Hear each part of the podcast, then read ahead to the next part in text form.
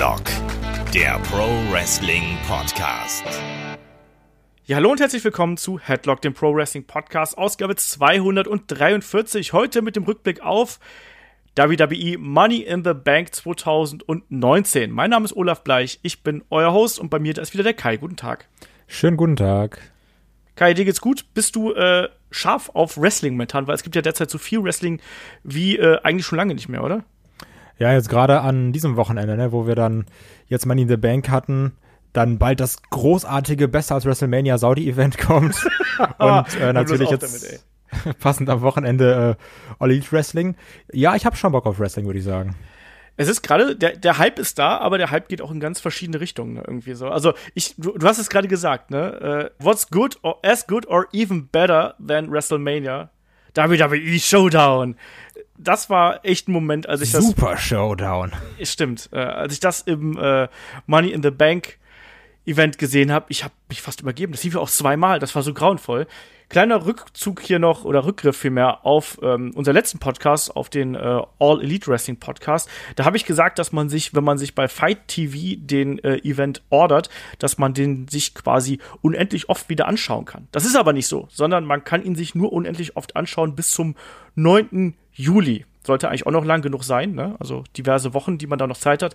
Aber trotzdem, äh, es gibt da eine Begrenzung. Ähm, wollte das nur klarstellen, damit wir hier keine Fehlinformationen verbreitet haben. Wir werden auf jeden Fall auch eine Review zu Double or Nothing machen, aber darum geht's jetzt nicht, sondern jetzt geht's natürlich um WWE Money in the Bank. Und äh, vorweg erstmal gefragt, hast du es live geschaut oder äh, am nächsten Tag, morgen, wann auch immer?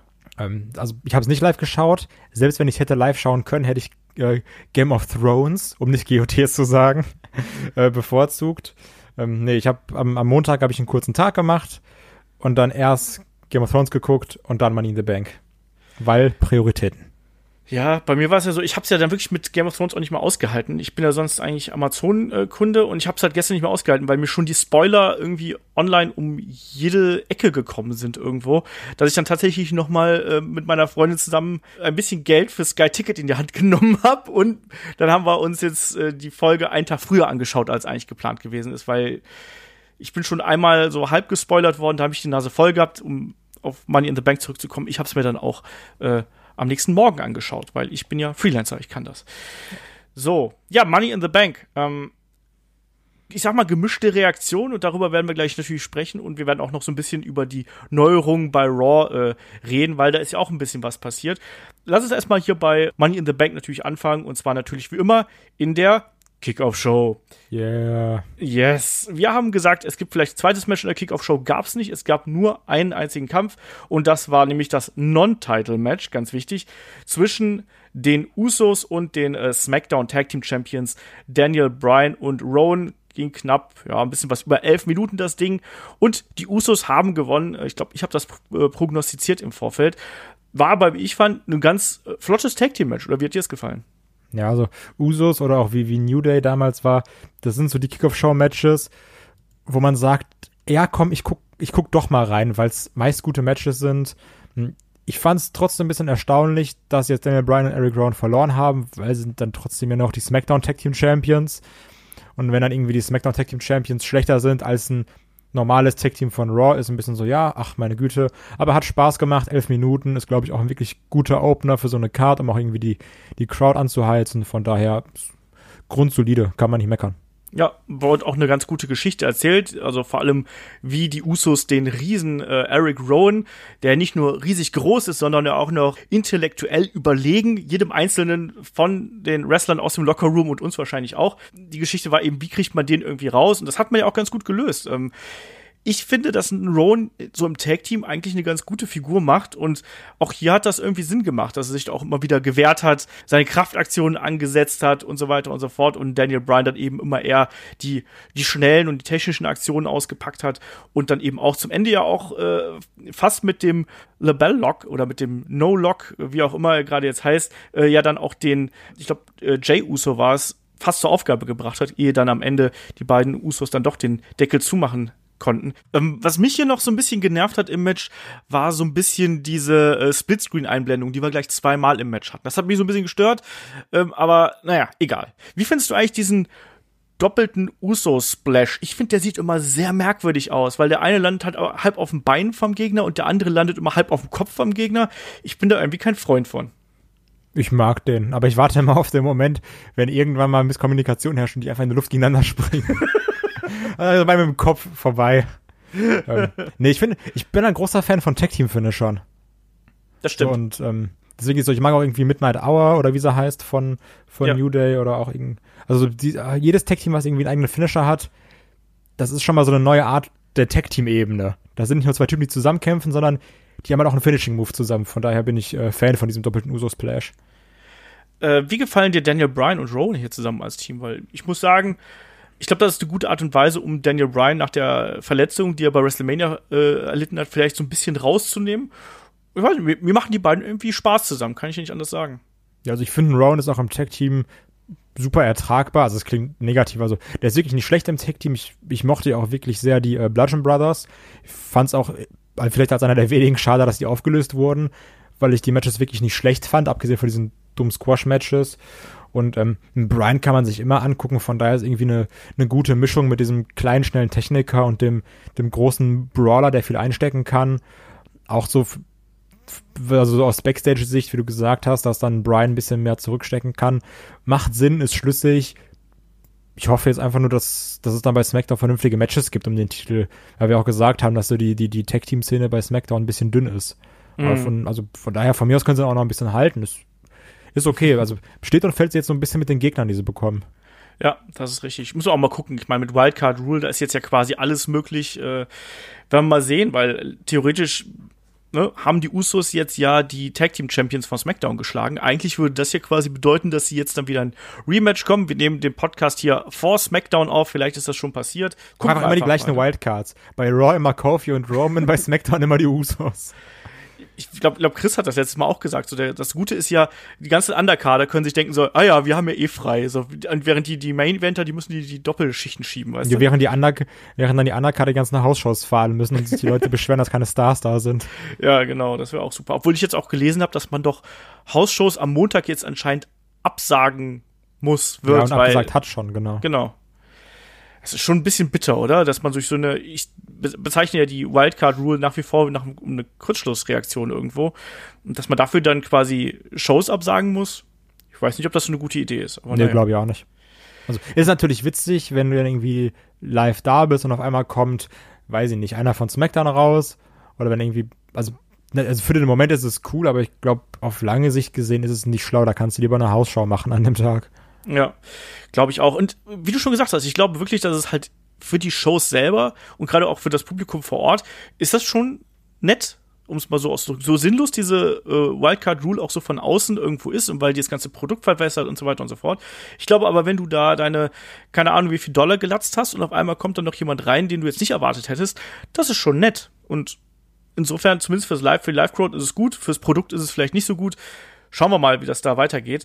Ist die, ist die Frage, ob das immer nett ist. Ich glaube, die Leute, die bei Money in Ja. the Bank ein paar Dollar gelatzt haben und wo dann jemand überraschend rauskam, ich weiß nicht, ob die so begeistert waren.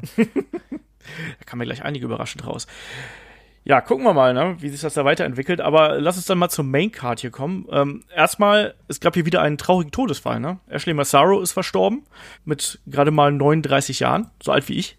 Ziemlich gruselig. Ähm, laut einiger Meldungen soll es wohl Suizid gewesen sein, was die Sache natürlich noch trauriger macht. Wie dem auch sei, auf jeden Fall, die Card wurde eröffnet und uns hat ja dann auch sehr schnell das aktuelle Geschehen wieder eingeholt. Die Card wurde nämlich eröffnet mit dem Women's äh, Money in the Bank Ladder Match, äh, wo Alexa Bliss nicht dran teilnehmen konnte. Ne? Ist ja äh, erneut verletzt oder immer noch, man weiß es nicht so genau. Ähm, auch weiß man nicht so genau, was mit ihr ist. Man wird ja auch da vermutet, dass es wieder Concussion-Geschichte sind. Ähm, und sie wurde ja ersetzt durch Nikki Cross. Also sprich, wir hatten dann Natalia gegen Naomi, gegen Dana Brooke, gegen Nikki Cross, gegen Carmella, gegen Ember Moon, gegen Mandy Rose und gegen Bailey.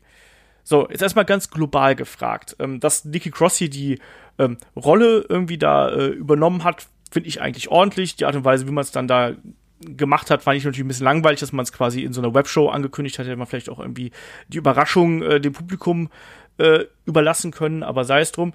Ähm, wie hat dir hier so das, das Match so in seiner Gesamtheit gefallen? Also ich muss sagen, dadurch, dass Alexa Bliss ausgefallen ist, ähm, war ich ein bisschen unsicherer, wer gewinnt. Also ich glaube, ich habe zwar auf Mandy Rose getippt, ähm, aber Alexa Bliss war ja trotzdem irgendwo eine Favoritin. Ja. Und dadurch, dass dann irgendwie raus war, hat man sich ein bisschen mehr gewundert, ah, okay, was, was passiert denn, wer könnte gewinnen? Muss aber trotzdem sagen, dass ich durch die Positionierung des Matches, sprich als Opener, schon irgendwie fest mit einem Cash-In gerechnet habe. Gerade mit dieser Becky Two-Belt-Situation. Also da haben wir auch in der Preview drüber geredet. Obwohl Ja. ich es wirklich blöd finde, dass man jetzt zwei Jahre hintereinander, glaube ich, äh, die Women's Money in the Bank-Siegerin direkt hat eincashen lassen. Aber gut, so ist es eben. Ähm, Match hatte einige coole Spots. Trotzdem finde ich Frauen Money in the Bank Matches immer ein bisschen anstrengend, weil ich finde, gerade so mit diesen Leiteraktionen, da ist bei, bei dem Großteil der Aktion keine wirkliche Wucht hinter. Und es sieht irgendwie immer sehr befremdlich aus, wenn dann versucht wird, eine große Leiter aufzustellen. also ich glaube, du weißt, Ja. was ich meine, oder? Ich weiß, was du meinst. Ich hatte auch so ein paar Mal meine, oh, das sieht jetzt merkwürdig aus und oh, das sieht ein bisschen gestellt aus, äh, Momente. Aber tatsächlich wüsste ich auch nicht, wo dran, da- wie man das beheben könnte. Also, nee, also es ist, es dem, also häng, häng den Gürtel ein bisschen tiefer. ja, vielleicht- die Leiter ein bisschen kleiner. Ja, genau. Also, weil da war auch so ein Moment, ähm, da haben irgendwie vier oder drei die, die Leiter gehalten. Also, die stand, also, die war zu und die wurde dann gehalten von denen, weil die sich wiederum ge- gekloppt haben. Und dann ist Dana Brooke hoch, äh, die Leiter hochgeklettert. Und dann so, Ja. oh ja, schafft sie's? Und du bist dann so, nee, die Leiter ist, selbst wenn sie draufsteht, nicht groß genug, um an den Gürtel zu kommen. So, nee, das, also, das wird sie, selbst wenn sie jetzt einfach sagen, wir halten die fest für dich oder wir stellen die hin, wird sie es nicht schaffen. Ja, es war auch am Anfang, als Nikki hier diesen äh, Terry Funk Gedächtnis Rotor gemacht hat, wo sich die Leiter auf den Kopf gesetzt hat quasi oder um den Hals gesetzt hat und dann gedreht hat.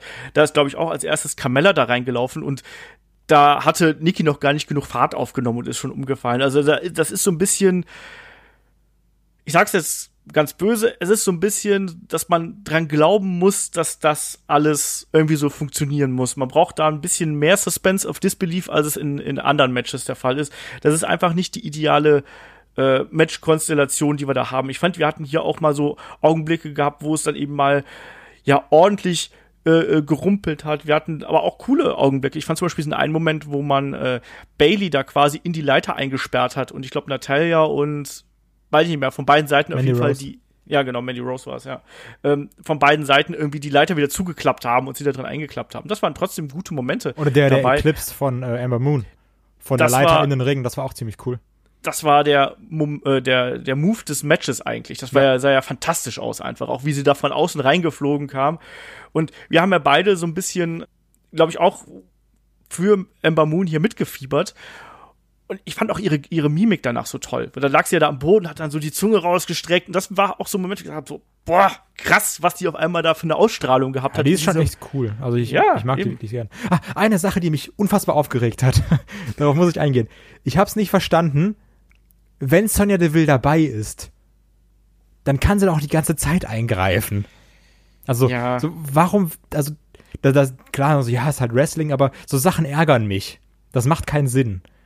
Das ist so wie irgendwie ein, ein Fatal Four Attack Match, wo man aber abklatschen muss. Und Ja. du denkst, ja, aber es ist halt no disqualification. So, was passiert, wenn ich nicht abklatsche? Also, und dann, das fand ich irgendwie blöd. Dann hättest du lieber später rauskommen sollen. Weil dass er dann die ganze Zeit da steht und irgendwie nach, nach zehn Minuten sagt sie, jetzt greife ich mal ein. Also, Jetzt ist der Moment da. ja, also das, ja, das ist vielleicht irgendwie so, so, so Nitpicking, aber ich finde das kacke.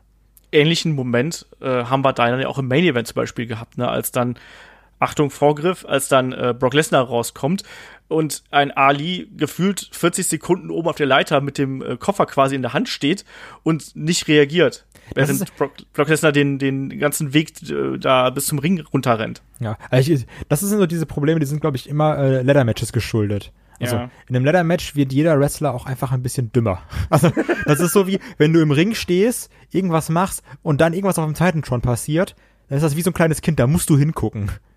Du kannst da nichts an, du bist dann abgelenkt. Bist äh, befangen und Ja, hypnotisiert von der Aura du- eines Brock Lesnar. Da kannst du nichts mehr machen, dann kannst du nicht mehr klar denken. Also, genauso wie das Seile dich auch zurückhalten. Also das, Ja. du kannst auch nicht durchgehen. Dann also das, das sind so ein bisschen diese typischen Money in the Bank Probleme. Wenn dann das Timing nicht perfekt abgestimmt ist, dann muss da eben jemand zehn Minuten an so einem Ding rumfrickeln und es dann doch nicht aufbekommen. Ja, das ist schon ein bisschen merkwürdig. Ähm, apropos merkwürdig, wie gefiel dir hier die Sache mit Carmella? Carmella hat sich ja da in einem in einer Auseinandersetzung mit Mandy Rose am Knie verletzt und hat sie dann ja so mehrfach weggestoßen, ehe sie dann Backstage gebracht worden ist und später kam sie dann zurück. Das war aber nicht echt, oder? Also ich nee, nee, das war nicht aus, echt. Nicht, also weil sie hat ja schon gesagt, so, ja, so leave me alone und so. Also ich dachte dann, boah, die ist aber gerade nicht professionell, Carmella. ähm, weil, weil dann ja auch irgendwie eine Manny Rose so super verwirrt geguckt hat. Ja. Also wenn es so gesellt werden sollte, war es wirklich äh, par excellence, muss ich wirklich sagen weil ich so Momente mag, wo, wenn, wenn du als Fan bist, ist, ist das gerade K-Fape? Ist, ist, ist echt? Nee. Schmeißt er das X in die Luft? Also, was, was macht er? Ja. Und, War bei ja, mir genauso. Also ich habe ich hab da auch äh, geglaubt, dass sie sich verletzt hat, eben auch weil sie so die da, da, da wechselte die Stimmung, um es einfach mal ja, so genau. Also ne? du hast auf einmal das Gefühl so, oh okay, das ist jetzt nicht mehr äh, Wrestling, weil man hat ja das Gefühl gehabt, Mandy Rose wollte sozusagen die Situation retten und sie irgendwie noch ins Sleeper Hold nehmen oder irgendwie sowas, was man dann halt eben so macht, wenn jemand verletzt ist, ne, um die Zeit zu überbrücken. Und äh, dann hat sie, hat Carmella sie ja mehrfach, mehrfach weggestoßen und ich habe da auch gedacht, so äh, in meinem morgendlichen äh, Leichtsinn irgendwie, in meiner Naivität nach dem Aufstehen, so die Welt ist noch in Ordnung und alles ist echt, äh, habe ich auch gedacht, so das, das sieht nach einer, nach einer echten Verletzung aus und das war schon gut verkauft und man hat es dann hinterher gesehen, als dann Carmella wieder zurückgekommen ist, dass da nichts mehr am Knie war, also da hat sie dann auch den Kick wieder mit dem Bein ausgeführt, wo ich mir auch gedacht habe, Leute, ja. ganz Ernst, dann bandagiert bitte das andere Knie oder irgendwie macht's anders, aber dann zeigt sie halt genau den Kick mit ihrem kaputten Bein und ja. so, also sie äh. kommt noch reingehumpelt, schlägt Mandy Rose und rennt danach erstmal mit in die Barrikade. Also, okay, war kein Work. Also, äh, okay, war doch ein Work. Ja, ja, eben. Also, das war äh, Teil 1 sehr gut, äh, Teil 2 dann eher ausreichend bis mangelhaft, aber trotzdem war das, wie ich Insgesamt fand, äh, drei, war so viel immer wie ich in Latein, Grammatik, Teil 1, Übersetzung 5, insgesamt drei. war genau gut. so war's. ähm, wie hat dir denn hier die, äh, die Schlussphase gefallen, wo wir dann ja wirklich, du hast gesagt, den Eingriff von ähm, Sonya Deville gehabt haben und äh, wo sie dann Mandy Roast auf die Schultern gepackt hat, hochgetragen hat. Äh, dir jetzt gefallen, als dann eine Bailey mit äh, versteinerter Miene auf einmal die Leiter hochgestiegen ist, die beiden gestellt hat und runtergestoßen hat und sich den Koffer gekrallt hat? Also an sich erstmal coole Aktion von Sonya Deville, dass die mal ohne Probleme Mandy Rose nimmt, hochträgt. Also ist schon eine Leistung wie gesagt, ich war halt kein Fan von diesem, ich stehe zehn Minuten und greife dann ein. Muss aber sagen, dass ich diesen Blick von Bailey irgendwie mochte. Also dieses so, nee, ich bin jetzt hier, das ist mein Moment. Weil wir haben häufig gesagt, oh, diese Grinse Bailey, die geht mir auf den Sack. Und das war, das war eben nicht diese Grinse Bailey, die dann da oben stand. Ja. Das, und von daher fand ich es ganz cool und war auch wirklich überrascht, dass Bailey gewonnen hat. Um es ja. jetzt mal komplett vorwegzunehmen. Ähm, weil ich wirklich nicht mit Bailey gerechnet habe und auch generell bei Money in the Bank Matches immer mit einem Heal als Sieger rechne. ja, also ich hatte auch keine klare Favoritin hier im Match. Also speziell jetzt als äh, Alexa ausgeschieden ist. Mein, wir haben beide so ein bisschen auf Maddie Rose irgendwo getippt. Das wurde ja dann quasi hier angeteasert. Als Nikki Cross reingekommen ist, habe ich auch gedacht, vielleicht wird es auch Nikki Cross mal was ganz anderes. Ja, und sie gibt dann den Koffer an Alexa ab, hätte ich mir sogar auch denken können. Ja, ja, eben. Aber ich fand das Ende wirklich gut und stimmig. Es war jetzt kein perfektes äh, Money in the Bank äh, Leather Match in irgendeiner Art und Weise, aber das war durchaus ordentlich, sagen wir es ja. einfach mal so. Klar, es war hier und da ein bisschen unsauber, aber ich glaube, damit muss man, ich sag's jetzt mal so ganz böse, man muss damit, glaube ich, fast leben angesichts der, der Stipulation, die wir hier haben. Also, und wenn man jetzt ganz böse ist, ich, ich sag's jetzt auch einfach, muss man auch mit manchen Sachen leben, wenn man auch bedenkt, das ist halt auch ein Frauen-Money in the Bank Match, ne? Ja, also so, was dann so die Wucht angeht und das da, und es gibt einfach mehr Frauen, die unsauber arbeiten, als es jetzt Männer in der WWE gibt, die unsauber arbeiten. Das ist halt einfach so, muss man auch mal so sagen, ne? Ja. Ähm, und dafür finde ich trotzdem für diese 13 Minuten oder 14 Minuten, die es dann fast war, war es jetzt wirklich kein Money the Bank Match, wo ich sage, Mann, Katastrophe, sondern ich war gut unterhalten und ich fand, das war ein guter Opener. Ja, und wir hatten jetzt ja auch nicht das Top-Talent. Ja, das, äh, deswegen, äh, du hast halt auch so irgendwie in Anführungsstrichen mit Kader drin. Da ist halt auch immer noch eine Carmella dabei und eine Mandy Rose, die hat auch irgendwie nicht so häufig wresteln und eine Dana Brooke, die du auch nicht so häufig siehst. Und dafür war es dann schon mehr als okay. Ja, also auf jeden Fall die Geschichte hat gestimmt, die großen Spots haben auch gestimmt, allen voran die Eclipse von Ember Moon und dann auch das Ende war für mich auch cool. Ich musste nur übrigens einen Moment lachen, als Sonya Deville sich da außen um Mandy Rose gekümmert hat und sich aber erstmal noch den Zopf irgendwie machen musste. Das habe ich auch nicht verstanden. ich vermute einfach, damit ihr die Haare nicht im Gesicht hängen, wenn sie da äh, die Arme da nach oben schleppt, weißt du? Ja, aber ist nicht irgendwie ihr komischer Move, so put your hair up and square up oder? Okay. Ja, ja, das, das auch. Ja, das ist einfach ihr Lebensmotto. Danach lebt die. Der Risk no fun. Naja, auf jeden Fall hier äh, Bailey mit dem äh, Money in the Bank Gewinn ne, und mit dem Koffer Gewinn und damit natürlich auch mit dem Titelmatch. Das soll sich ja dann später noch für wichtig herausstellen. Ähm, weiter ging es dann mit einem kurzen Einspieler mit Triple H und äh, Sami Zayn. So Sami, ja, hier übrigens, ich habe ein bisschen Angst und Triple H sagte, Alter, ne, hau ab, ne, such dir Security oder äh, wickel dir bitte schön die Fäuste ein und kümmere dich selber um deine Probleme. Ne? Guter Chef, sage ich mal. Ich mag's also auch jetzt bei Raw, ich mag's, also je, je nachdem, in, vielleicht in drei Wochen kotzt, kotzt es mich wieder an, aber ich mag's jetzt wieder so ein Triple H Backstage zu sehen. Also ich finde, der macht das gut ja, ich fand die Interaktion mit Braun Strowman hier bei Money in the Bank fand ich ein bisschen merkwürdig, als dann, wir können das ja kurz erzählen, ähm, als dann ja die Geschichte war, dass ja Braun Strowman irgendwie da ja in die Halle gekommen ist, obwohl er eigentlich nicht in die Halle kommen dürfte und später hat man ja einen Sami Zayn gefunden, der da so ein bisschen opfermäßig, also Opfer im Sinne von Opferung, ne? Ja, weil, er ein, weil er ein Opfer ist. Ja, genau. Der hinge da an so, einem, an so einer Wand, an so einem Zaun quasi ähm, und Triple H stellt ja dann einen äh, Braun Strowman zur Rede und fragt ihn, was hast du gemacht? Und du kommst nicht damit durch, du kriegst den Spot nicht und so weiter und so fort. Und Braun Strowman wird quasi hier äh, der Halle verwiesen und dann beendet er das Gespräch mit Whatever, man. Und ich dachte mir so, okay, das ist jetzt, das passt hier überhaupt nicht zu diesem Monstercharakter, dass er jetzt einfach sagt so, ja, dann halt nicht, ne? So, also sehr merkwürdige Auflösung äh, für die Braun Strowman Sache hier, finde ich, in dem Zusammenhang. Ich glaube, der hat einfach seine innere Ruhe gefunden. ja. Äh, dann lass mal, lass mal weitermachen hier. Wie hat dir das denn gefallen? Wie hat diese ganze Geschichte gefallen, wie man hier Sami Zayn quasi aus dem Match genommen hat und Braun Strowman ja damit auch quasi aus dem Match? Nochmal. Hat ja, hat irgendwie Spannung gebracht fürs Money in the Bank Match. Also, weil, als dann ähm, ganz am Ende sieben Leute im Ring waren, habe ich gedacht, okay, wer kommt jetzt? Also, da muss man irgendwie, kommt jetzt doch Braun oder, und als das Match dann mit sieben Leuten gestartet ist, habe ich mich gewundert diese Verwunderung sollte am Ende in Enttäuschung umschlagen. Aber eigentlich fand ich die Idee nicht blöd. Einen halt ja. so rauszunehmen. Und also, es macht ja auch irgendwo Sinn, dass, dass ein Braun Strowman so reagiert. Ja. Abgesehen davon, dass er sagt, whatever, aber. Ja, das, also, das hat so halt. Semi Zen auseinander nimmt, macht Sinn. Ja, ja, klar, klar, klar. Das, das auf jeden Fall. Aber ich fand dieses Whatever Man war halt so ein bisschen, äh, was? Äh? Monster. Also, dude. Ja, eben, whatever habe ich noch immer äh, andere Wrestler mit im Kopf.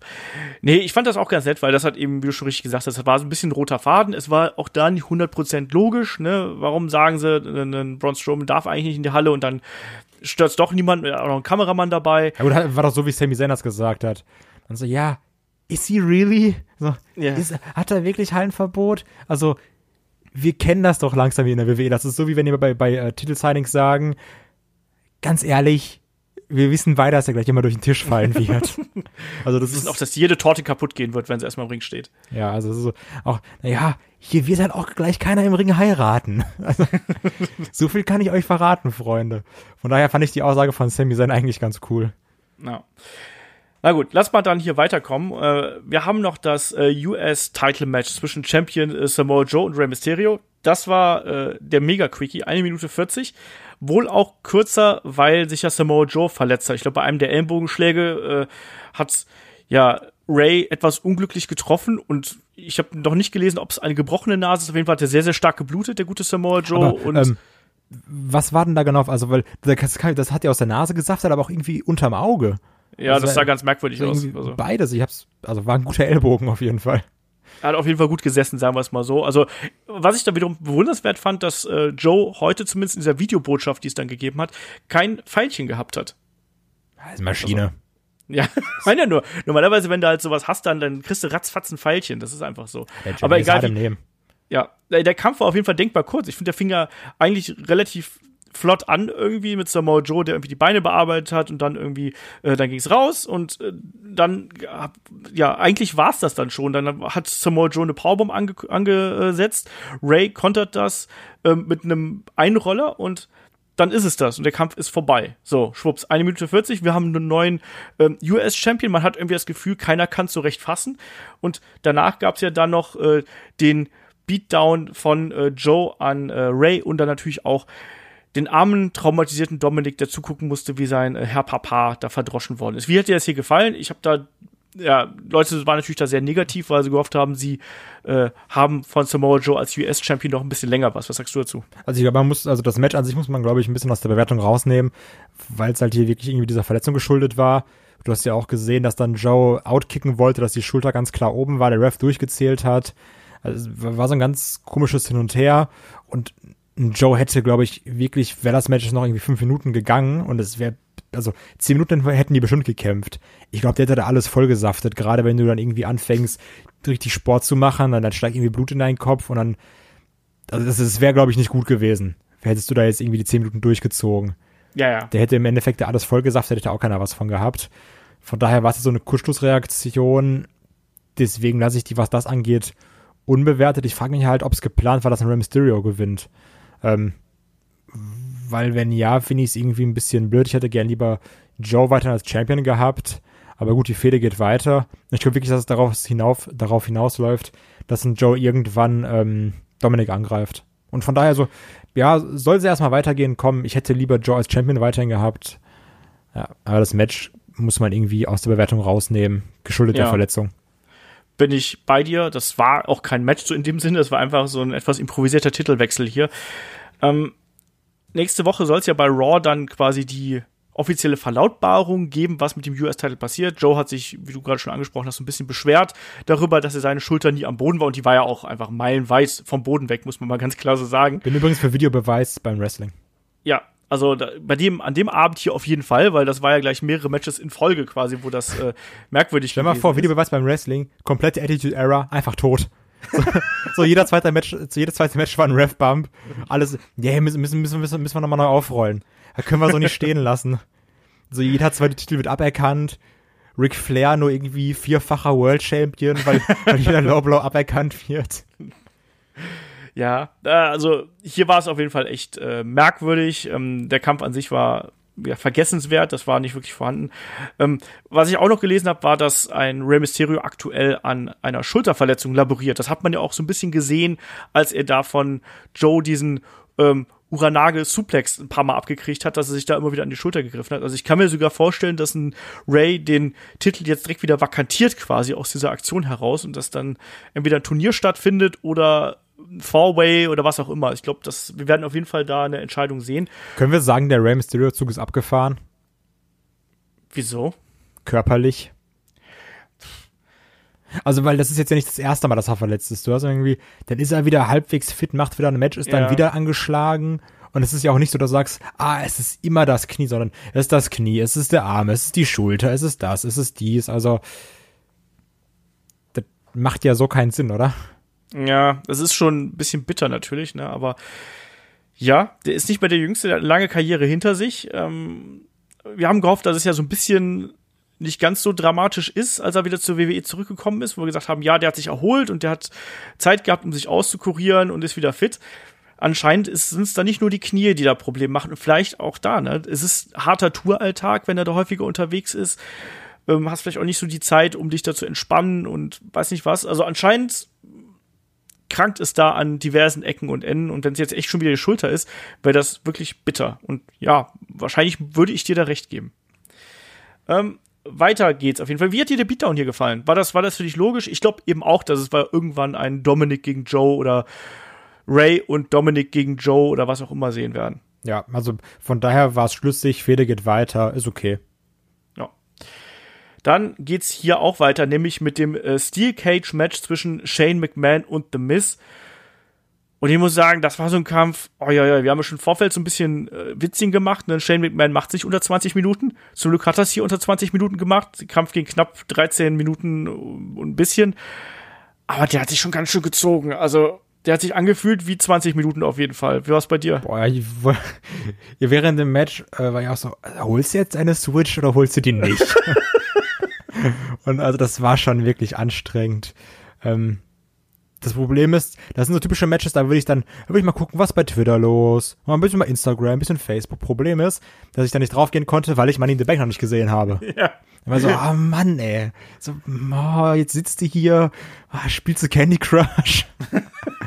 ähm, ja, also ich bin wirklich kein Fan von diesem, ich pin bei einem Steel Cage Match Regel, das finde ich kacke. Immerhin wurde, wurde meine Befürchtung nicht äh, bewahrheitet und es gab trotzdem keinen Eingriff, obwohl es ein Steel Cage Match ist. ähm, ich mag auch nicht dieses Tür aufmachen immer, dieses ja rausklettern und dann dann ist der andere, also der andere ist dann immer auch meist dann der, der am Ende verliert. Nee, ich stehe jetzt, ich habe den zurückgezogen, den Dreh aufs Maul und liegt jetzt auf dem Boden. Ich mache die Tür jetzt konsequent zu und gehe nicht raus. Also das ist äh, auch immer so ein bisschen der Stipulation geschuldet ist, aber ich bin davon einfach kein Fan. Für mich ist ein Steel Cage ein Ding ohne Tür und du musst rausklettern, um zu gewinnen, bums, fertig. Ähm, Ja. aber an sich das Match, ich fand's wirklich langweilig. Klar, Shane hat irgendwie zwei, drei krasse Bumps genommen. Äh, Miss war auch nicht schlecht, aber ich fand's wirklich öde. Ja, bin ich äh, leider komplett bei dir. Auch diese Anfangsphase, wo ein Shay McMahon sehr dominant dargestellt worden ist, da tue ich mich immer noch extrem schwer mit, muss ich ganz Der ehrlich Beste sagen. in the world, ne? Ah, Alter, Kommt nicht von irgendwo. nee, das, das tut mir wirklich so ein bisschen der Seele weh, das zu sehen und das hat keinen Spaß gemacht. Ich sag's ganz ehrlich, ich fand diesen Kampf stinke, stinke langweilig. Wie du schon gesagt hast, es gab ja dann diesen einen krassen Bump, wo äh, Shane oben drüber klettern wollte und The Miz hat ihn dann oben drüber quasi gezogen. Das sah, das sah übel aus. Im gleichen Atemzug gab's aber diesen furchtbaren Splash von The Miz. Was, war, das, denn? bitte? Also, so, wenn du, äh, wir werden es ja gleich nochmal sehen, diesen perfekten Frog Splash von Rollins, der wirklich picture perfect war. Und daneben so ein bisschen der dümmliche Bruder, der auf dem Dachboden versteckt wird, war dann der Frog Splash von The Miz. Also, das, also das hätte man auch einfach mal zweimal üben können. Ja, er hat den ja schon ein paar Mal gezeigt. Ich weiß aber nicht, woran das lag, dass er da einfach so beschissen geflogen ist und so blöd gelandet ist. Ich habe erst gedacht, der, der Shane zieht vielleicht die Beine an und dadurch, weißt du, dann, dann, dann, dadurch hat er quasi diese Bewegung nicht so ganz durchgeführt, der gute The Miz, weißt du, um, um seine Rippen zu schützen Ja. quasi. Aber so sah das einfach nur schlimm aus. Also das wa- war total kontraproduktiv und nahm für mich auch wieder die komplette Spannung aus dem Match. Und das Ende war ja genauso dämlich. Dann Warte, wir müssen erst auf eine Sache eingehen, die das beschissenste auf der Welt war. ja, dann hau raus, komm. Warum gibt's in einem fucking Steel Cage Match, wo die sich mit Stühlen Stimmt. geschlagen haben, Rope Break? Was ist das? Ich weiß es nicht. Also- Fairplay? die, die, Re also die Refs an dem Tag, das hat mich so aufgeregt, ne? Ja, so. Und, und das Witzige ist, dass da dann die Kommentatoren sitzen und dann selber denken so, hä? Das macht gerade keinen Sinn. Und dann verkaufen, dann wollen sie es irgendwie ganz blöd verkaufen und du sitzt da und dann so, nee, das war einfach scheiße. So, Ja. Das macht man nicht. Nee, es gibt halt keinen Rope Break. Und auch ein The, du hast auch bei dem The Miz gesehen, dass er dann da saß und sich gedacht hat, hä? Ja. Also, das, nee, das. Und also das Match war schon ohnehin, war ich kein Fan von. Und dann war die Szene und dann war ich raus. Also war, ich- war ich wirklich so, ach, so, macht ihr da eure drei Minuten, ich mache jetzt mal was anderes in der Zeit. Ja. Es war ein unheimlich zähes Ring und äh, das Rope Break kam mit dazu, dann noch der Frog Splash kam mit dazu. Ich habe das auch nicht verstanden. Also generell haben mich auch hier diese ganzen merkwürdigen Regelauslegungen, die es hier gegeben hat, haben mich wirklich sehr viel aus dem Event auch rausgenommen. Also wir haben das bei Joe gegen Ray gehabt, da hast du schon gefragt, was ist hier passiert. Wir haben das hier mit Rope Break gehabt und wir haben es später noch mal bei Becky gegen Lacey Evans, da haben wir es auch noch mal gehabt, wo nicht gezählt worden ist. Und wie du schon richtig sagst, ne, dann versuchen die es die Kommentatoren irgendwie zu verkaufen und du denkst dir nur, nee. Nee, also, Leute, das nehme ich euch jetzt nicht ab. Nee, eben. Das, und aber jetzt, jetzt können wir auch noch aufs Finish kotzen hier, weil das Finish war ja auch grauenvoll, oder? Wo es, wo sie ja diesen Superplex angetäuscht haben und dann ist ein Shane McMahon ja doch irgendwie durchgerutscht und dann hat The Miz ihn noch versucht am T-Shirt festzuhalten und hat dann am Ende das T-Shirt in der Hand gehabt und ein Shane McMahon fällt raus und kriegt wieder den glücklichen Sieg, so wie bei WrestleMania. Das ist doch Kacke. Ja, also ich habe auch, im Endeffekt, also die Fehde wäre so oder so weitergegangen, sind wir mal ehrlich, ne? Wenn jetzt ein The Miz gewonnen hätte, wäre es auch weitergegangen, weil dann hätte es 1-1 stehen. Ähm, ja, aber also, das hat wirklich keinen Spaß gemacht, das Ende. Ich wollte mir erst noch die Mühe machen, weil du hättest da so ein super witziges Gift draus machen können, wo dann irgendwie Shane da mit dem, mit dem T-Shirt, was dann ausgezogen wird, rausfällt, so nach dem Motto, wenn du ein Steel Cage Match hast und deine Freundin schreibt, dass sie sturmfrei hat, also irgendwie, irgendwie solche Sachen hätte, wollte ich noch machen, aber ich dachte so, ach, das lasse ich jetzt sein, ist, wäre schon super witzig gewesen. Vielleicht kann es ja einer von Headlock machen, der das gerade hört. Ich würde es feiern. Ähm, auf jeden Fall äh, dauerhaftes Gift verwenden. Ja, aber das, das war nix. Also, ich, Nee. ich freue mich auch nicht auf weitere Matches. Das Ding ist ja auch einfach durch. Ich meine, der Street Fight bei WrestleMania oder No DQ oder False Count Anywhere, was es auch immer gewesen ist, ja im Endeffekt eh fast alles dasselbe. Ähm, das war ja noch halbwegs unterhaltsam bis aufs Ende, auch wenn das Ende jetzt so semi-optimal gewesen ist. Aber das hier war einfach nur echt ein zähes, spannungsarmes Gegurke, was wir hier gesehen haben. Hat mir überhaupt nicht gefallen. Und ich muss leider sagen, dass mir das dann auch den nächsten Kampf ziemlich versaut hat, weil auch da hat mir wieder so rumgestolpert teilweise. Ne? Also das war auch nicht wirklich richtig gut, um es mal so auszudrücken. Und ich habe mich wirklich am Anfang des Events schwer getan, da wirklich reinzukommen. Klar, das Money in the Bank Match der Frauen war war gut, aber alles, was dann danach kam, war schon so ein bisschen äh, ja, schwierig. War, war alles so, na, weiß ich nicht. Also hatte alles ja. so ein bisschen, das, also jetzt klar, also das Match hat uns einfach nicht gefallen. Vielleicht gibt es auch Leute, die sagen so, nee, ich mag das, wie die kämpfen, kann ja sein. Aber da waren so diese kleinen dummen Fehler, die da drin waren. Gerade diese beiden Ref-Sachen, die haben mich wirklich extrem gestört. Ähm, das, ja, das, das war irgendwie blöd. Das hat so einen ganz, ganz, ganz, ganz negativen Beigeschmack. Ja, bin ich äh, komplett bei dir. Hat mich überhaupt nicht abgeholt. Und ich habe ja selbst nichts dagegen, wenn mal ein Match so ein bisschen langsamer ist. Aber mir hat auch hier die Intensität gefehlt und auch gerade in Shane McMahon hat eben da auch Probleme, das so richtig zu verkaufen. Ich finde, einen The Miss, dem nimmt man das hier und da nochmal ab. Also auch gerade als da nochmal ein Stuhl reingekommen ist und auch als dann diese Aktion gegeben hat, wo äh, The Miss dann schon dominant äh, gewesen ist, auch mit dem Stuhl schon in der Hand gewesen und Shane will dann rausflüchten und The Miss zieht ihm dann nochmal die Tür den Kopf zu und so. Das ist, das ist okay, das akzeptiere ich in einem Steel Cage Match, aber so ansonsten fehlt mir da einfach so die Härte und die Brutalität und das war einfach nix. Das war nur ein zähes Geringe und Rumgewurschtel. Hat mir überhaupt nicht gefallen. Und leider ging das dann auch wirklich dann danach weiter. Also danach gab es ja erstmal die Ankündigung, dass wir einen neuen Titel bei Raw bekommen werden. Da werden wir am Ende des Podcasts noch kurz drüber reden. Ich glaube, da gehen die Meinungen hier sehr auseinander. Ähm, und dann gab es die Szene, die wir schon angesprochen haben, wo eben Sami Zayn da äh, backstage aufgehangen worden ist. Ja, und äh, dann gab es das Match, was ich schon in der Kickoff-Show vermutet habe, nämlich das Cruiserweight Championship Match zwischen Champion Tony Nese und Arya Daivari.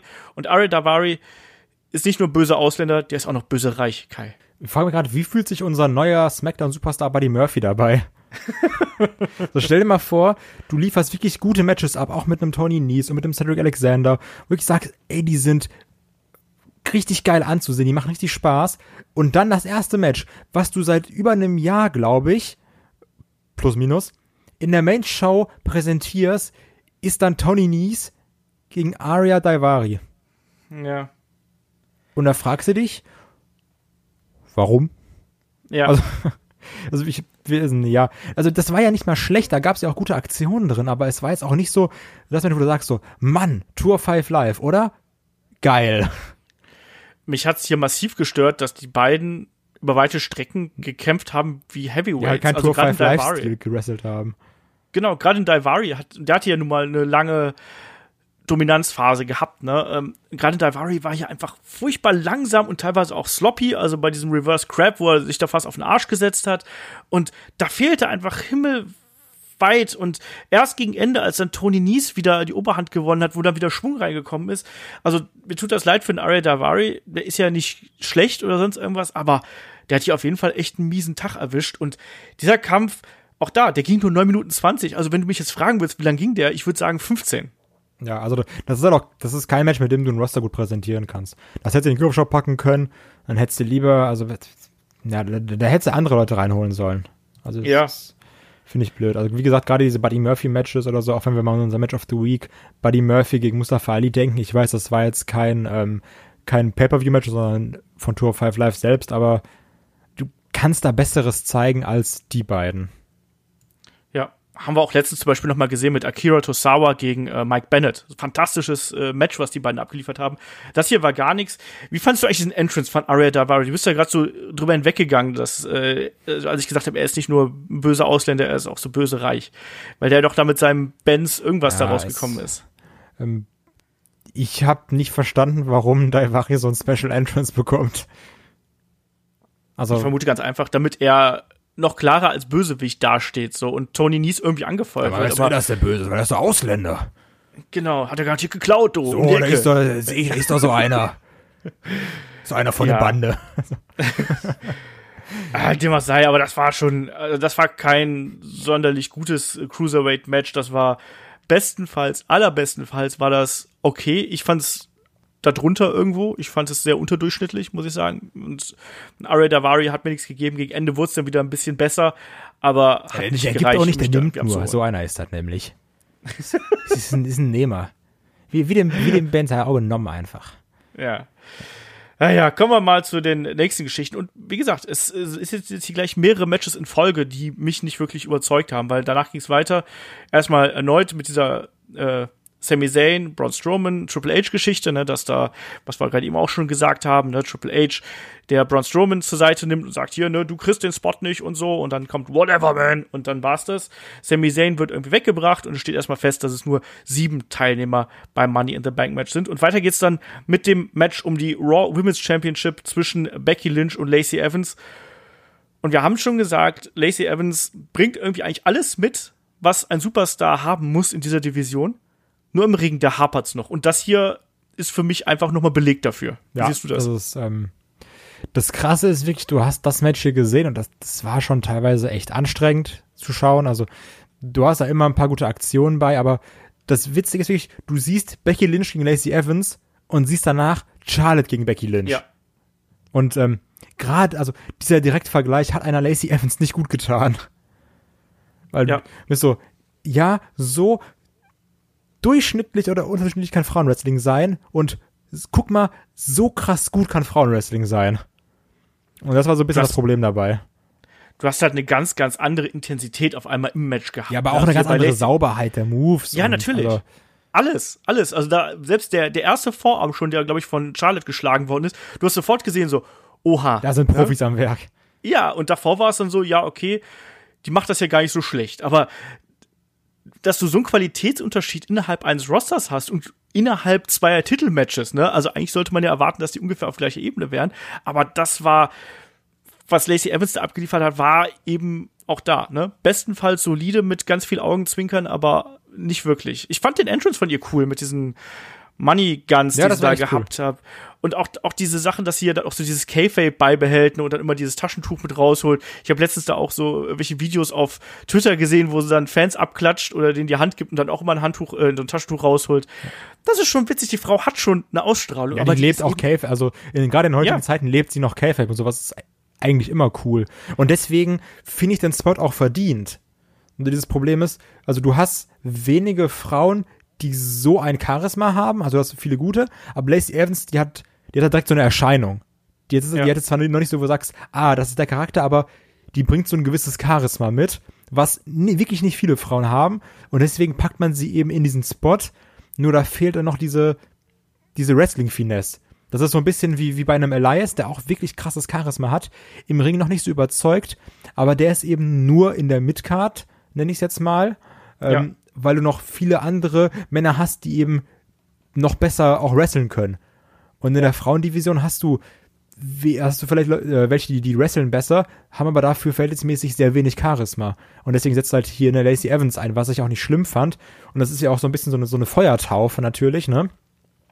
wenn du irgendwie so früh da bist und dann kriegst du direkt so ein großes Match. Und ich glaube jetzt auch nicht, dass, dass Lacey Evans irgendwie so, dass ich sage, oh, das wird gar nichts, sondern ich denke mal, die braucht noch Nee. ihre Zeit, die wird noch, auch, wird sicherlich auch noch ein Jahr oder vielleicht sogar zwei dauern, aber das kann schon was werden mit der. bin ich komplett bei dir. Ich habe mich halt nur gefragt, warum man sie schon so früh hochgeholt hat. Das war irgendwie so ein bisschen das Problem. Also, Ja.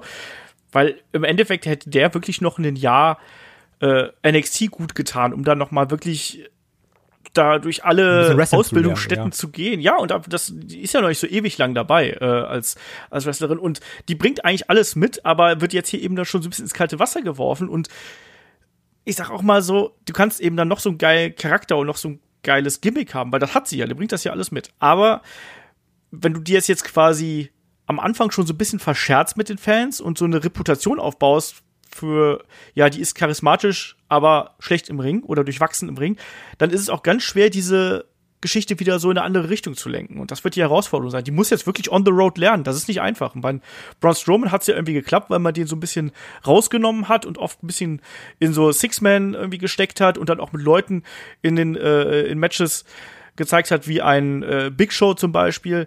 Da hat das funktioniert. Ich weiß nicht, ob das in der Damendivision funktioniert. Ich habe da ein bisschen Angst vor. Also, gerade die Schlussphase hier, entschuldige, ähm, war auch extrem rough einfach, oder? Ja. So, jetzt du. Ähm, also noch ganz kurz dazu, dann machst du halt so wie bei Raw, ne, stellst du irgendwie dann eine Lacey Evans gegen die, gegen die Iconics, dann sagst du, ja gut, so schlecht sieht sie halt auch nicht aus. ähm, Ja, also, ich, ich war es die Schlussphase mit diesem ganz komischen Ringecken, Bulldog, Halbding oder was es da auch immer war?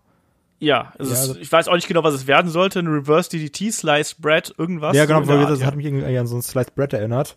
Ähm, ja, also das war auch so der Punkt, wo ich wirklich gesagt habe, da ist noch ein ganzes Stück Arbeit bei der Lacey Evans. Ähm, ja, und dann gab's halt wieder so ein, so ein, so ein komisches Ref-Finish, wo dann eine Lacey Evans den Einroller macht, aber auch gar nicht, also auch nicht irgendwie einen knappen Tukan, sondern da wird gar nicht erst gezählt. Der Ref liegt auf der einen Seite, sagt, ach du, ich gehe einfach mal auf die andere Seite und guck mir das mal von hier an, wie du pinnst. Ähm, und dann gab's den Disarmer und da wurde dann auch sofort abgeklatscht. Also das, also das, das war so von jetzt auf gleich war Ende. Also ganz komisch und halt sehr unsauber und plötzlich. Das war ganz merkwürdig. Ich kann es gar nicht anders beschreiben, weil auch eine Becky hat da vielleicht zu spät reagiert, weil eigentlich hätte sie da auch mit Energie sofort auskicken müssen. Und das kam ja irgendwie, sondern sie sind ja beide da eher so einmal rumgerollt und dann eben in den Arm. Hat mir, ne, das sind so Momente, wo dann bei mir so ein bisschen eine Ader im Hirn platzt. Wirklich so. Das war ganz schlimm und dann äh, auch die Kommentatoren, die haben ja sogar mitgezählt, ne? Und bevor dann der Disarmer kommt. Also ganz merkwürdige Geschichte. Ich weiß nicht genau, was da passiert ist, aber das war, das war echt schlimm. Und wie du schon gesagt hast, Lacey Evans klopft dann, klopft dann sehr, sehr schnell ab äh, und der Kampf ist vorbei. Charlotte kommt raus und es gibt quasi direkt im Anschluss das nächste Titelmatch. Was ich cool fand bin ich bei dir, weil das passt auch zum Charakter von Charlotte und zugleich passt es ja auch zum Charakter von, äh, von, von Becky. Ganz, äh, genau, genau so würde ich nämlich auch sagen. Es war, es war super schlüssig und ähm, ja, und also das Match, das war wirklich nicht schlecht. Klar, du hattest auch hier ein, zwei Sachen, die ein bisschen unsauber waren, wie dieser, dieser komische Natural Selection, wo ich dann auch nicht war, sollte jetzt Becky wirklich nicht rund auf den, auf den Apron knallen, was übrigens der härteste Teil des Ringes, wissen die wenigsten. Ähm, oder, oder war es irgendwie schlecht geplant, aber an sich auch diese Intensität, die Vorarms und also das, das war halt wirklich gutes Frauenwrestling. Also ein sehr ja. gutes Frauenwrestling sogar. Weil wir mit Charlotte Flair und Becky Lynch zwei mit der besten haben, die es in dieser Division gibt. Ja, war eben sehr kurz und knapp, ne, mit irgendwie sechseinhalb und ein bisschen Minuten.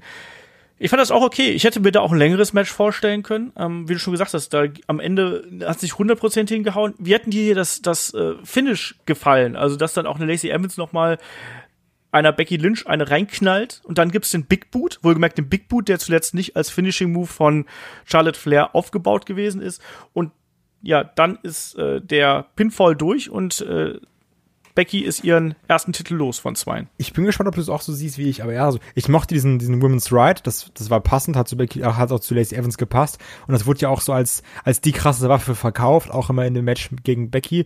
Das war dieses, ja, wenn der einmal durchkommt, äh, dann, dann ist hier aber Essig. Von daher fand ich es auch dann irgendwie schlüssig und ich mag es, wenn Non-Finishing Moves Matches beenden. Also, also, auch wenn jetzt mal, wenn, wenn Rollins mit dem Frog Splash gewinnt, ich finde sowas cool. Weil gerade so als Wrestling-Fan ist man so, ja, Pin geht eh nicht durch. So, ja, Sami Zayn Blue Thunderbomb wird eh nix. Baron Corbin End of Days, Leute, komm. und ähm, deswegen, und ich dachte auch so, ja, die Becky, die kickt jetzt eh aus. Und dass das dann bis drei durchgegangen ist, da war ich überrascht, das mochte ich. Weil du sagst, ja, ganz ehrlich, bis hier, bis hier nicht irgendwie dieser komische Spear von ihr kommt, oder Natural Selection, oder der äh, Figure 4 Leglock, oder dieser Figure 8, ist, passierte eh nichts und dass dann nach dem Big Boot das Cover durchging. Ähm, ich mochte das. Mir war das ein bisschen wenig, sage ich dir ganz aber ehrlich. Aber gab ja nichts Ride vorher. Ja, aber ey, nee. Also es war, der, der Big Boot sah jetzt auch nicht so beeindruckend aus. Da hab, den hat es auch schon mal besser gesetzt. Der sah hier einfach nicht so 100% aus, dass ich sagen würde, der geht durch klar, man wollte irgendwie Becky dadurch schützen, dass sie hinterrücks attackiert worden ist und dann hier nochmal. Ich finde, das war aber nicht das ideale Ende dafür. Also dann lieber vielleicht ein unsauberer Einroller oder sonst irgendwas. Ähm, dieser Big Boot hat für mich nicht den Impact gehabt, um The Man irgendwie hier unten zu halten.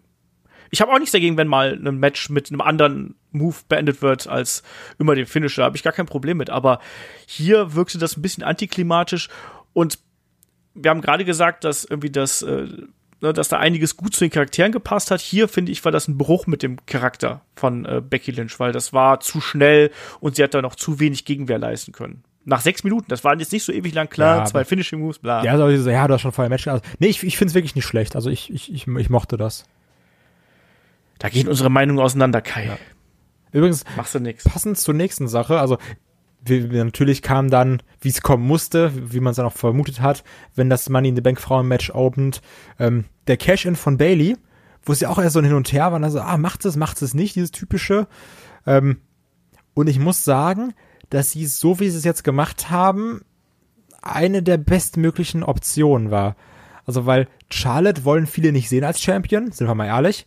Wir sehen auch dieses so, oh ja, Charlotte ist schon 50-fache Championess und ein Cash-In von Bailey gegen Becky, das wäre nicht gut gewesen. Also es gab ja schon an so an sich genug Buhrufe gegen eine Bailey und ähm, jetzt kannst du bei SmackDown Bailey gegen Charlotte fäden lassen, was sicherlich auch richtig gute Matches werden.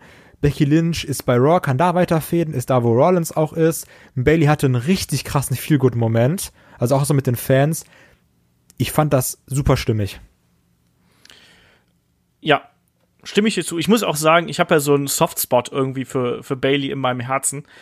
Und die, wir haben mich wieder gehabt. Ich habe mich total darüber gefreut, auch als dann, ich habe zuerst vermutet, dass hier eventuell ähm, der, ja, wie soll man sagen, der, der Turn kommt quasi von Bailey, dass sie dann, dann doch Becky angreift und lieber den Raw-Titel will, was natürlich überhaupt gar keinen Sinn gemacht hätte in dem Moment, aber ist mir egal.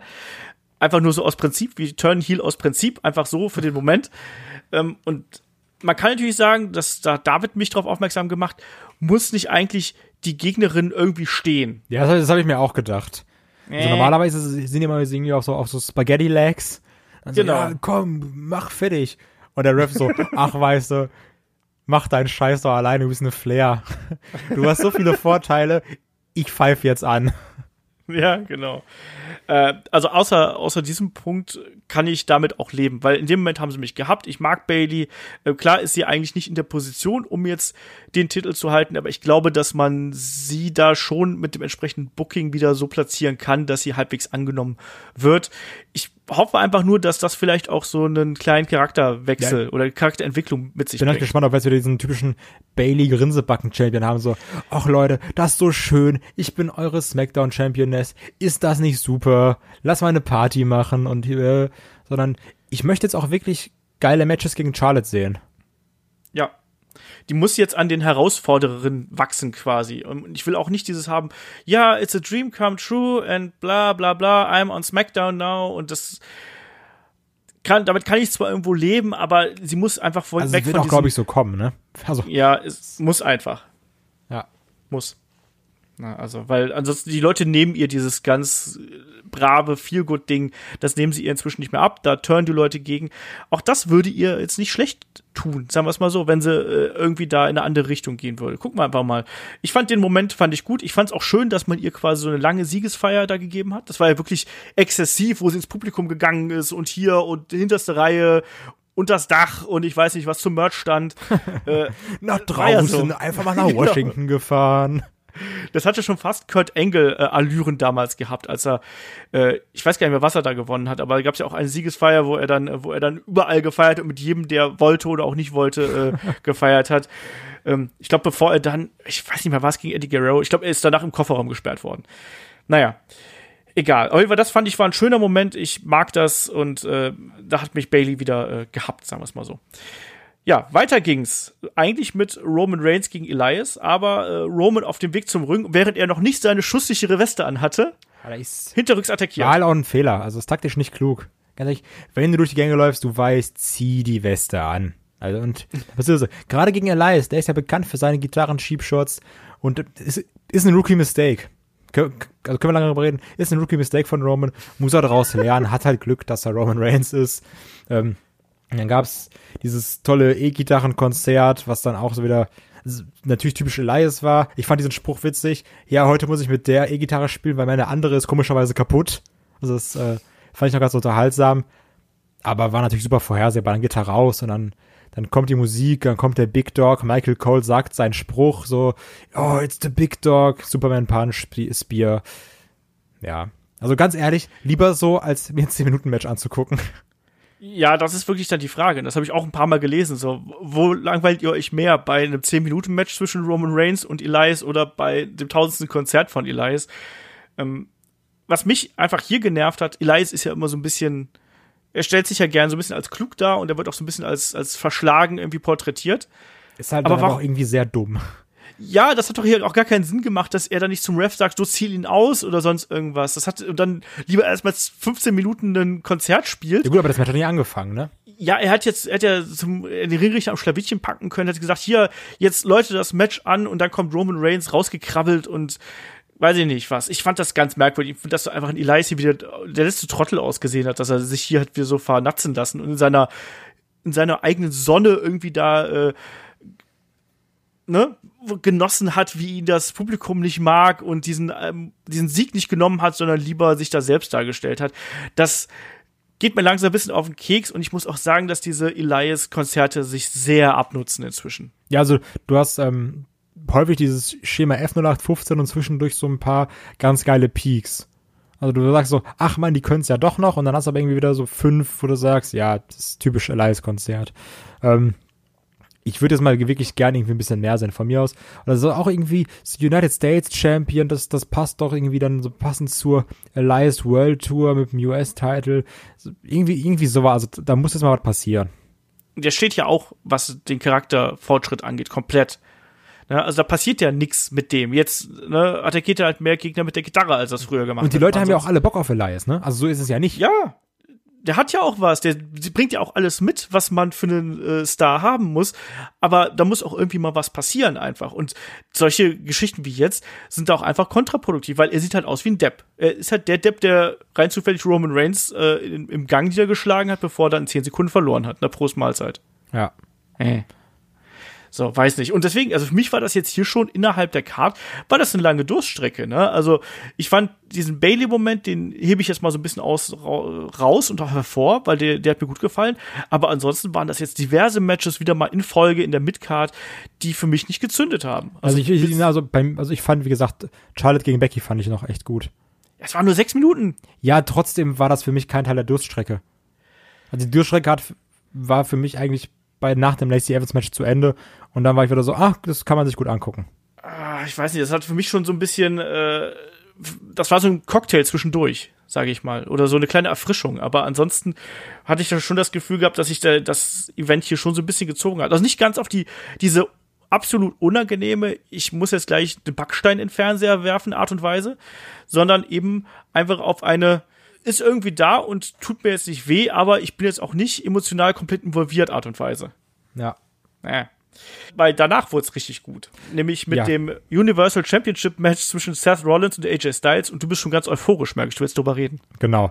Ähm, das war ja so eine Sache, ich habe da wirklich, ich habe ja von Anfang gesagt, ach, so ein DQ, das nehme ich da auch mit und irgendwie ein unsauberes Finish, ähm, weil ich, ich will es einfach gerne, dass die Fehde weitergeht und sowas.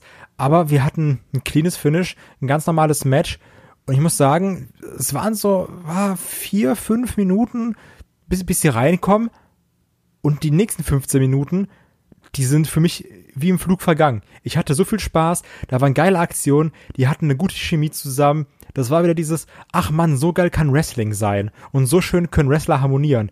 Also, es gibt weniges oder eigentlich nichts, was ich an dem Match aussetzen kann. Ich hatte rundum Spaß, weil irgendwann bist du ja auch so im Modus, wo du sagst, äh, also wenn dir ein Match extrem gut gefällt, dann verzeihst ja auch so kleine Patzer, wie zum Beispiel diesen Rückwärtssalto von AJ in den Backdrop, kann, du weißt, was ich meine, oder? In den DDT, in den Reverse DDT. Ja, in den Reverse DDT heißt es genau. Der war ja nicht komplett sauber, aber da sagst du so, ja, das ist jetzt dem Match geschuldet oder sowas. Das, das findet man dann auch nicht schlimm, weil vorher so viele Sachen perfekt durchgelaufen sind. Also wirklich, ich liebe das Match. Und ich habe es auch irgendwie schon, schon mit anderen Leuten geschrieben. Money in the Bank hat immer so ein Match, was richtig überzeugt. Wir hatten das CM Punk Cena Match. Wir hatten, ich glaube, bei Money in the Bank war auch ein gutes AJ gegen John Cena äh, Ding. Wir hatten äh, dieses coole Kevin Owens gegen John Cena. Viele John Cena Matches, die, die gut sind. Aber Money in the Bank hat wirklich immer so ein Ding, was irgendwie raussticht. Und das hier war es auf jeden Fall. Also, das war für mich bis jetzt eins der besten Pay-Per-View-Matches, was die WWE angeht des Jahres. Ja. Bin ich äh, bei dir. Das war ein bockstarkes Match und bei mir war es genauso wie bei dir. Ähm, ich habe am Anfang so, hast du so ein bisschen Abtastphase gehabt, wo es so ein bisschen, du hast so ein bisschen das Gefühl gehabt, jetzt du erstmal gucken, wie sie in den Fluss reinkommen und danach haben die ja Vollgas gegeben. Da wurde eine Aktion, ein Konter nach dem anderen ähm, und das war ein toll geführtes Match. Das hätte auch problemlos bei ne, um mal hier den Vergleich zu bringen, das hätte auch problemlos bei New Japan stattfinden können und da hätten sie auch alle gesagt. Da hätten sie wahrscheinlich sieben Sterne gegeben. Also, so. oh, beste mit aller Zeiten, WWE kann einpacken. Ne, aber, aber das war ein fantastisches Match und auch, du hast die, die Aktionen angesprochen, ähm, die haben sich ja da auch überhaupt nichts geschenkt und wohlgemerkt das nach einer, nach einer Europatour, ne? Also, die müssen eigentlich total durch gewesen sein, körperlich und haben hier echt nochmal Gas gegeben und ich möchte da speziell auch nochmal diesen Konter ähm, herauspicken. Also, Zucker, oder? Ja, also wo, wo äh, Seth Rollins quasi den, äh, den Curbstomp, den Blackout ansetzt und ich weiß gar nicht genau, wie das geht, so äh, rein aus der Bewegung heraus, aber auf jeden Fall äh, AJ Styles kontert das Ding dann in den Styles Clash. Und da habe ich auch so mal vergessen, so, oh, was? Wie, Ich dachte wie halt, das ja, denn? In de, also in der allerersten Sekunde dachte ich, das wäre irgendwie so ein ganz komisch missglückter Konter jetzt. Dann hab ich Ja. gesehen, nee, warte mal. Das, geht jetzt, also, und das war jetzt so ein perfekter Fluss, das war zack durch. Und also, wie, ich musste erstmal zurückspulen. Also jetzt nicht dieses, oh, ich muss zurückspulen, sondern ich habe wirklich zurückgespult, weil ich das nochmal sehe, weil ich das nicht glauben konnte, weil ich das so krass fand. Ja. Ähm, also wenn es einen Grund gibt, diesen Pay-Per-View dann auch vielleicht noch mal im Jahr sich noch mal anzuschauen, dann ist es das Match, weil dieses Match ist herausragend. Ähm, man hat gesehen, was die beiden für eine fantastische Chemie zusammen haben. Da hat wirklich, ich sag mal, zu 98 Prozent alles zusammengepasst. Die Matchgeschichte war stark. Hier war es dann wirklich die, auf das Aufeinandertreffen zwei absolut gleichwertiger Stars, die einfach sich miteinander messen und am Ende dann eben ein Seth Rollins als Universal Champion das Ding hier gewinnt, aber ein AJ Styles auch in der Niederlage absolut stark ausgesehen hat und immer seine Momente gehabt hat, wo du dachtest so, jetzt, jetzt, jetzt, ne, hat dann eben nicht gereicht. So ich, ist dachte, der. Styles, ich dachte, der Styles Clash, ist es das jetzt? Ja. Also, das, das war ja wirklich eine, eine knappe Geschichte. Und ähm, ja, so wie du gesagt hast, und ich glaube auch gerade durch dieses zwei Wrestler, die sich mögen und auch irgendwie auf, auf also in Anführungsstrichen mögen natürlich, das gab ja ein bisschen böses Blut in der Fehde, aber trotzdem mit dem Handshake am Ende, das lässt ja auch noch Potenzial offen für ein weiteres Aufeinandertreffen, wenn einer mal ein bisschen saurer wird. Jetzt irgendwie so ein AJ, der dann Heel turnt und dann gibt's nochmal Aufeinandertreffen. Also ich will das Match hier nicht zum letzten Mal gesehen haben, weil Ja. das war wirklich fantastisch. Auf jeden Fall. Auch hier, wir haben so ein bisschen Intensität angesprochen, was so in einigen Matches gefehlt hat. Das hat man hier gespürt. Die Intensität war da, diese äh, Energie war da zwischen den beiden Wrestlern und auch zum Publikum war es auch da. Das war einfach, das war richtig geil. Das kann man nicht anders sagen. Das war Wrestling so, wie es sein muss und so, wie es sein sollte und so, wie es auch Spaß macht. Und das sind dann auch die Momente, wir haben, ich weiß nicht, wie viele Tausende von Matches ich in meinem Leben schon gesehen habe, aber da klebt man dann wieder am Fernseher und denkt sich, ich, mir ist jetzt vollkommen egal, wer jetzt hier gewinnt. Ich will einfach nur noch mich in diesem Dargestellten hier ergötzen und möchte da einfach meinen Spaß dran haben. Und das war herausragend. Ja. und ich glaube auch, dass es wahrscheinlich, ich überlege gerade, ob es Einzelmatches bei WWE gab, die ich jetzt besser finden würde. Kofi gegen Daniel Bryan bei WrestleMania fand ich noch extrem stark. Ja, ja, auf jeden Fall. Das stimmt. Aber und dann wird es danach, langsam dünn. also danach würde ich das jetzt packen, wirklich. Ja, eben. Also deswegen, also die, die hat auf jeden Fall alleroberste Liga und eigentlich, aber auch, man hat sich ja auch das erwartet und erhofft, aber man hatte ja schon so ein bisschen Angst wegen dem AJ äh, Nakamura Ding, oder? Also Ja. das war zumindest mein Gedanke. Ach, übrigens, letztes Jahr, das äh, gab es, glaube ich, bei Money in the Bank Last Man Standing Match mit AJ Nakamura, das fand ich auch sehr gut. Also das passt Das war nicht so gut wie das hier. Nein, natürlich nicht, aber das passt zu meinem Money in the Bank hat immer so ein Match, was ich wirklich richtig gut finde. Und also Ja. das war letztes Jahr das Match, um es nochmal anzusprechen. Weil du, weil halt das Mania-Match von den beiden so kacke war. Ist mir Ja. angefallen, dass ich das richtig gut fand. Ähm, ja, also wirklich einfach fantastisch, wie die das da durchgezogen haben. Und das sind auch so ein bisschen diese Matches, wo ich froh bin, dass ich mir dann das, das äh, Pay-Per-View angucke, ohne irgendwie vorher einen Report gelesen zu haben. Mhm. Also, weil ich sag mal, irgendwann bist du ja an so alle haben irgendwie damit gerechnet oder der Großteil hat gesagt, ja, Rollins verteidigt das, weil es muss sein, macht doch irgendwo Sinn. Und ähm, manchmal packt dich ja ein Match und dann denkst du, ja, oder ist es doch nicht so? Gewinnt doch AJ?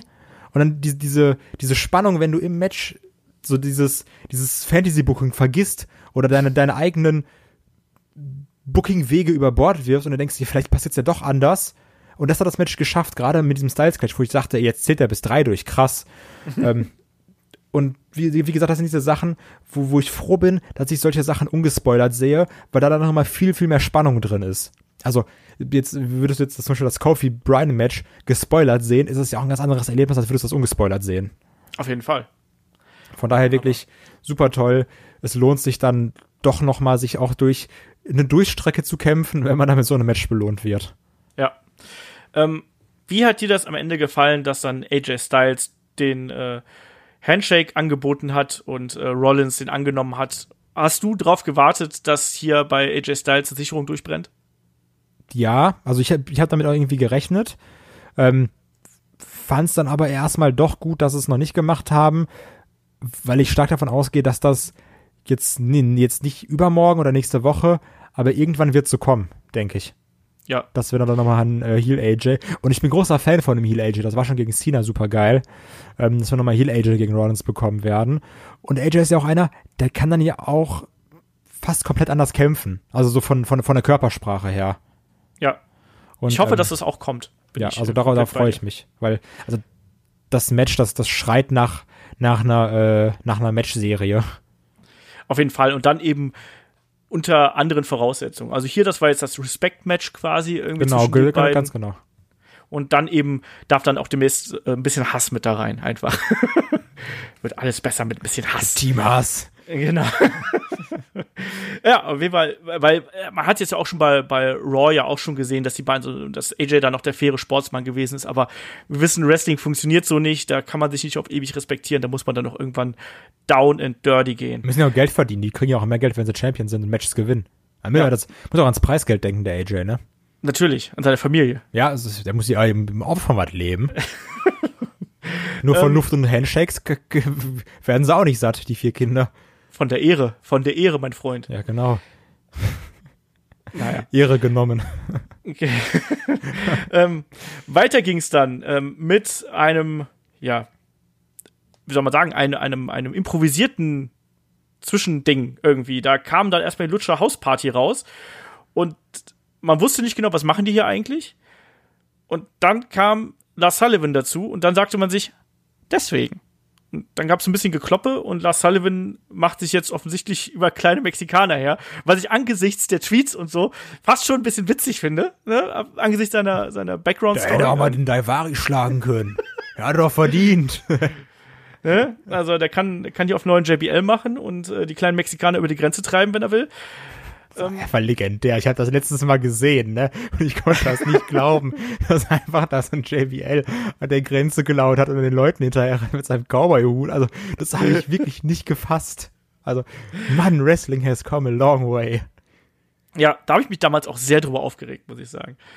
Ähm, ja, was sagst du hier zu dem, zu dem Ding? Lars Sullivan hat sich ja noch eine äh, Platzwunde dabei zugezogen, irgendwie auch bei einem Elbow, glaube ich, von Kalisto oder so. Ja, die Mexikaner ihre wurscht. das ist gefährlich. Ja. Die, die, die, das, ist, das ist eine Waffe, ist das. Wirklich. Wenn die, wenn die durch den Flughafen gehen, die müssen auch ihre Ellbögen einfach abgeben. Die müssen mit dem Ellbogen durch den äh, Metalldetektor. ja, genau. Oh, nee, können wir nicht durchlassen, tut mir leid. Muss laufen. Mexikaner. Ähm, So wie Lex Luger. Lex Luger hat ja auch eine äh, Metallplatte. Stahlplatte. Ja, genau. Ja. Ähm, ja, also ich mag einen Lars Sullivan nicht, ich finde den stinke langweilig, trotzdem sah er mit dem Blut sehr bedrohlich aus und ich finde das Theme vermittelt so eine extrem krasse Bedrohung dabei, aber trotzdem hasse ich es, den Typen zu sehen, weil es mir wirklich null Spaß macht und mir absolut gar nichts gibt. Ja, ich bin bei Lars Sullivan inzwischen schon auf dem Null-Bock-Modus. Also der ist halt da irgendwo, der macht jetzt eigentlich genau das, was der stereotype WWE-Bigman macht. Der verkloppt die nächsten zwei Monate irgendwelche kleineren Leute, dann darf er sich vielleicht ein bisschen durch die Midcard kloppen. Auf jeden Fall trifft er dann irgendwann auf den Top Guy und dann verliert er und ab da crumbled dann äh, das Mysterium des Monsters und dann ist es vorbei. So. Und dann tanzt er irgendwann mit irgendjemanden, vielleicht ist er dann Teil der Conga Lane von No Way Jose oder so. Kommen wir zum nächsten Match. Da haben wir äh, den WWE-Champion Kofi Kingston und er trifft natürlich auf Kevin Owens. Ich sag mal, die beiden hat es natürlich echt schwer gehabt, hier auf so ein geiles Match wie äh, Seth Rollins und AJ Styles dazu folgen. Da hat auch diese kleine Verschnaufpause mit Lars Sullivan und äh, der Lucha House Party nicht mehr viel gebracht. Ähm, ich fand das Match insgesamt gut, aber auch nicht mehr. Also mich hat's nicht so gecatcht, wie ich es gehofft habe, was wahrscheinlich auch daran lag, dass man eigentlich fast nie dran geglaubt hat, dass ein Kevin Owens hier das Ding gewinnt. Und ich habe den Gag mit den Schuhen am Ende nicht verstanden. Der hat die einfach auf Byron Sexton geworfen. Ja, aber warum hat ihr die ausgezogen? Ja, weil Byron Sexton scheiße ist. Und äh, Kevin Owens äh, roastet doch immer Byron Sexton. Okay. Das ist, das ist so sein Ding. Das ist so eine Hassliebe mit den beiden. Übrigens, ich muss einmal ganz kurz einwerfen. Ich frage mich gerade, kann es sein, dass ähm, das Women's Money in the Bank Match, ne, Ja. die Show eröffnet hat, weil da Game of Thrones noch nicht angefangen hat und dann diese ganze Kacke war, um Game of, um, um die Game of Thrones Folge zu überbrücken? Möglich. Also das, das, das passt nämlich gerade so vom Ding. Weil ich glaube, die müsste so irgendwie nach dem Samoa Joe-Ding angefangen haben, weil dann ist ja drei Uhr bei uns ungefähr und drei Uhr wird die, ist die ja live. Dann hast du halt Shane, Tony Nies, dann noch die, die äh, Becky Lynch, was eigentlich schade ist für Becky Lynch.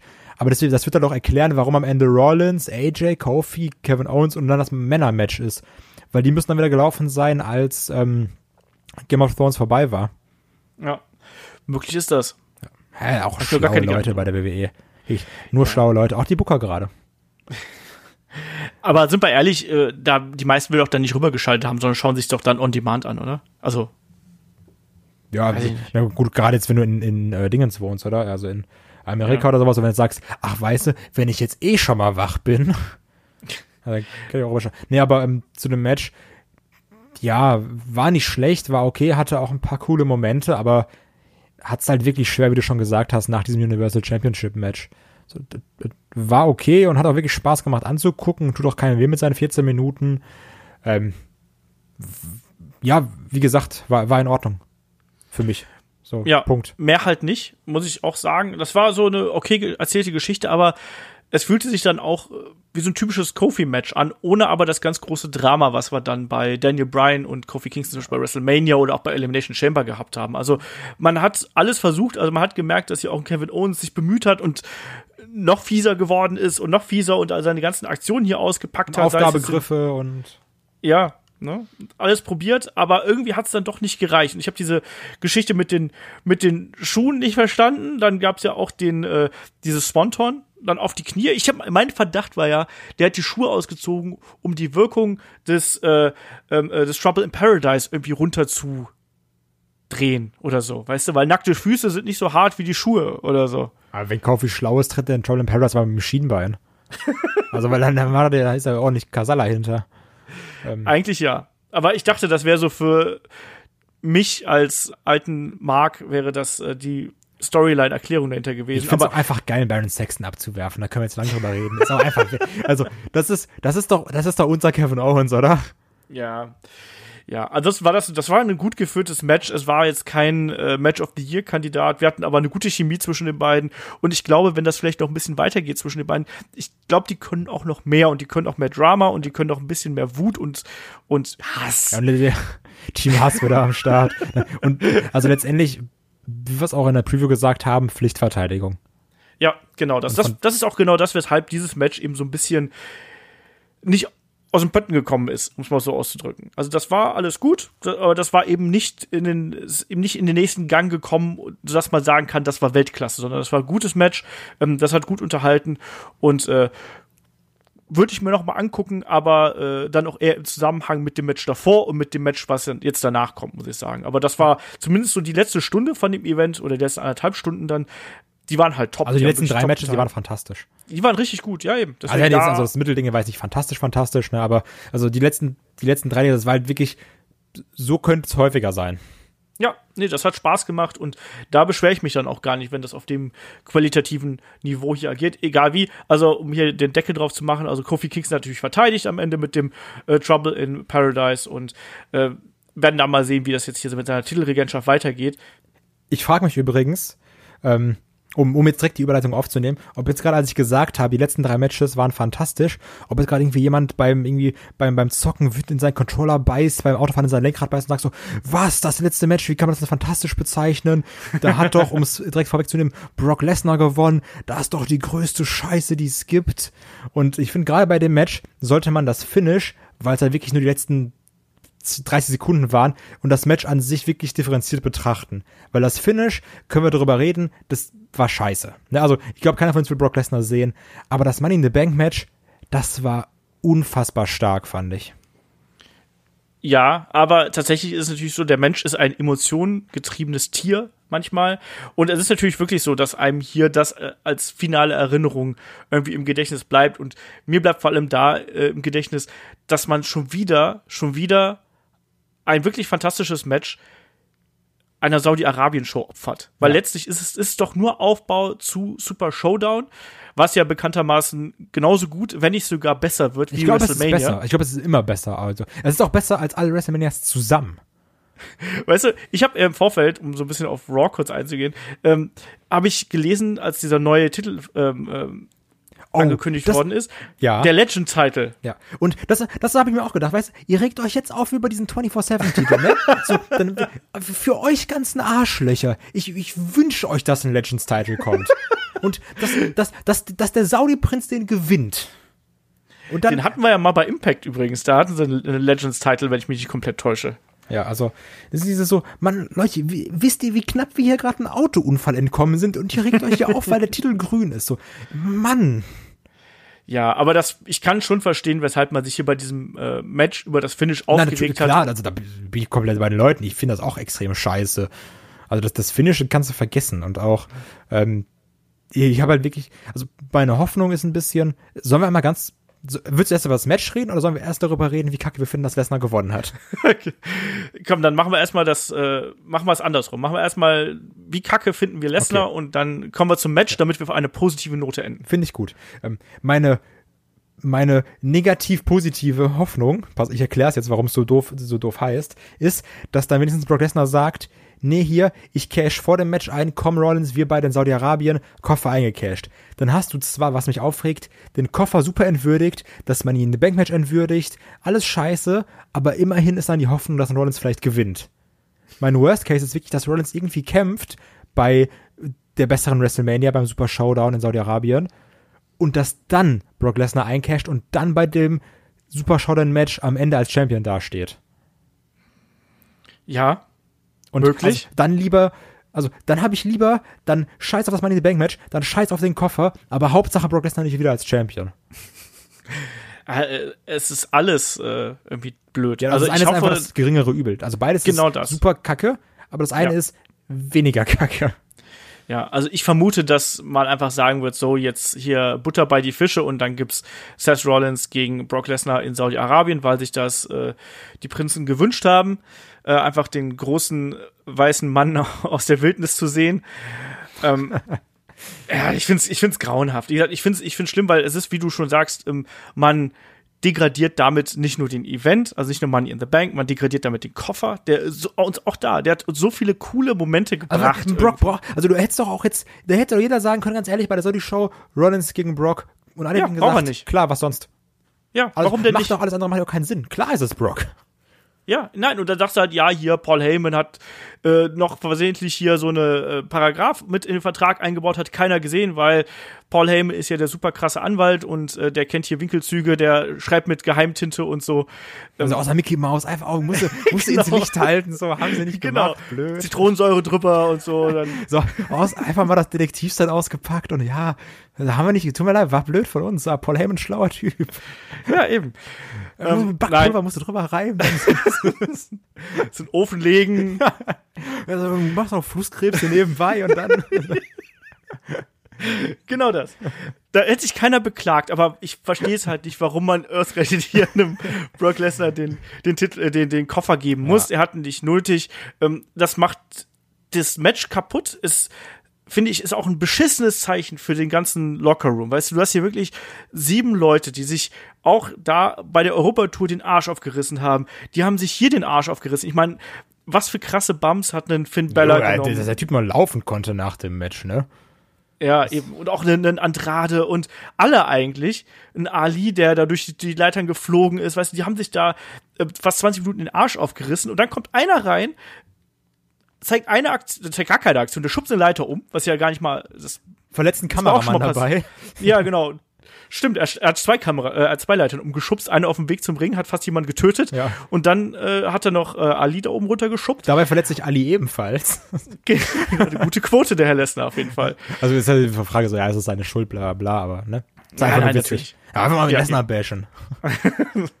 Ne, aber, aber vermutlich verdient er mit diesem einen Auftritt deutlich mehr als äh, alle im Match beteiligten Athleten zusammen, die sich hier den Arsch aufgerissen haben. Und du hättest die Chance gehabt, mit dem Koffer einen, einen, einen jüngeren Star irgendwo aufzubauen. Und gerade in Drew McIntyre, zu dem hätte auch dieses Gimmick gut gepasst oder sonst irgendwas. Ich hätte es auch mal geil gefunden, wenn es vielleicht ein Außenseiter gewesen wäre, wie ein Ricochet oder ein Ali, aber ich habe da auch dann irgendwie viel drüber geredet, äh, auch mit Maddie, als wir das geguckt haben, weil also das, wir haben auch getippt und sie hat Ali gepickt und ich habe sie dafür einfach super ausgelacht. Was, wie kann man so dumm sein und Ali tippen? So, als ob der gewinnt. Ähm, ich, der hat doch nicht mal einen Vornamen. Ja, also, das kann doch gar nicht sein. Es ist auch so einer wie der Daivari. Der, der nimmt den Koffer einfach. ähm, also, Tut er ja gerade eben nicht, weißt du? Ja, also, Mando, der ist ja so einer von denen, von der Bande. Ähm, also ich, natürlich wäre es vielleicht irgendwie ein bisschen blöd gewesen und sagen, ah ja, aber jetzt so schnell den Koffer zu bekommen. Aber das ist ja dieses Geil an diesem Koffer, weil du musst nicht krass sein, um den Koffer zu haben, weil der Koffer, der macht dich irgendwo ein Stück weit. Ja. Das ist nicht so wie beim Titel, sondern der Koffer, der macht dich automatisch bedrohlich. Egal, was du für ein Newbie bist vorher. Und das ist irgendwie das Coole dabei. Und das, das dann Brock Lesnar zu geben und nicht irgendwie einem, einem, einem upcoming Star, ist kacke, finde ich. Also, also ja. da hätte auch ein Andrade was mitmachen können oder sowas, eine Selina Vega, die hätte dann sagen können, ja, hier, guck mal, ich bin jetzt da und sowas. Also, ja, das ist, das ist wirklich verschenktes Potenzial für, wenn wir es jetzt mal predikten, was vielleicht so kommen wird, für eine dumme scheiß Saudi-Show. Und ich weiß noch, äh, wo wir auch die ersten Reviews zu dieser Saudi-Show gemacht haben, wo ich immer so meinte, ach komm, ganz ehrlich, das ist irgendwie eine glorifizierte Hausshow und so, dann packen sie da die krassen Leute aus, weil da irgendjemand irgendwie sein, sein Blatt mal hier auf den Tisch legt, so, dann ist es halt so. Aber jetzt ist es ja wirklich bei den bei dem letzten äh, Event schon so gewesen und jetzt ja noch krasser, dass es wirklich in das aktive WWE also es ist ja nicht mehr nur eine Hausshow, sondern es es zieht andere Pay-per-Views runter, es zieht die gesamte Storyline runter, um da irgendwelche scheiß Geldgeber in Saudi-Arabien glücklich zu machen. Und das ist das Problem dabei. Ja. Deswegen die Chance immer mehr zu einem Problem werden. Ja, es ist nun mal einfach so.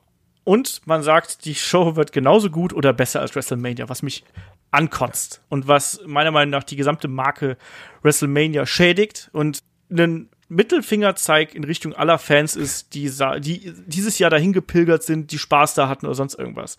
Ich finde das ganz grauenvoll. Ich wäre übrigens dafür, dass beim nächsten Clip so kommt, größer oder besser als WrestleMania. Und dann kommt es dann aus dem Off, der so, besonders besser als WrestleMania 17. so, oh Mann, ey, ist echt. Ich, ich habe irgendwie das Video, du hast es ja auf dem, auf dem Headlock-Kanal geteilt und ähm, dann habe ich das, das erste Mal gesehen und dachte ich so, ich, ich habe das beim ersten Mal gar nicht realisiert. Ich war so, haben die das gerade wirklich gesagt? Ja, und ich habe eben auch zurückspulen müssen. Ja, und dann, also das, das könnte, also das könnte doch nicht bringen, oder? Also wie, wie sehr kannst du denn auf deine eigene Marke scheißen? Das ist wirklich, also. Also ich würde gerne wissen, ob das in irgendeinem Vertrag stand. Ich meine, wir hatten den Greatest Royal Rumble, und wir haben jetzt As Good or Better Than WrestleMania. Ich finde, das zeigt halt schon, dass da entsprechendes Geld geflossen ist, um darzustellen, wir haben hier das Geilste vor Ort, es ist geiler als woanders. Sollte das nicht auch erst, also ich weiß nicht, nur, ob es nur Gerüchte waren, sollte das nicht auch mal eine Zeit lang Saudi Mania heißen? Weiß ich nicht, ich habe nur dieses Sense of Time habe ich gelesen. Ja, das habe ich auch, das, das, Saudi Mania war noch davor, also letztendlich es ist ähm, ja, ich, also es ist wirklich, es nervt mich so langsam, dass es so stark in das aktuelle Produkt eingreift und wirklich, ähm, ja, blöde Floskel, aber Money in the Bank ist nur einmal im Jahr und deswegen ist Money in the Bank was Besonderes. Das ist jetzt so wie, als würdest du sagen, ja, der Sieger des Royal Rumbles im Januar kriegt sein Titelmatch beim WWE Saudi-Arabien Super Showdown. Ja. Also in die, in die Richtung geht das für mich. Ja, ich äh, könnte mich da auch übergeben, wenn ich das, wenn ich da genau drüber nachdenke. Also das ist furchtbar und äh, wie gesagt, ich habe auch gesagt, es ist eine glorifizierte Hausschau eigentlich.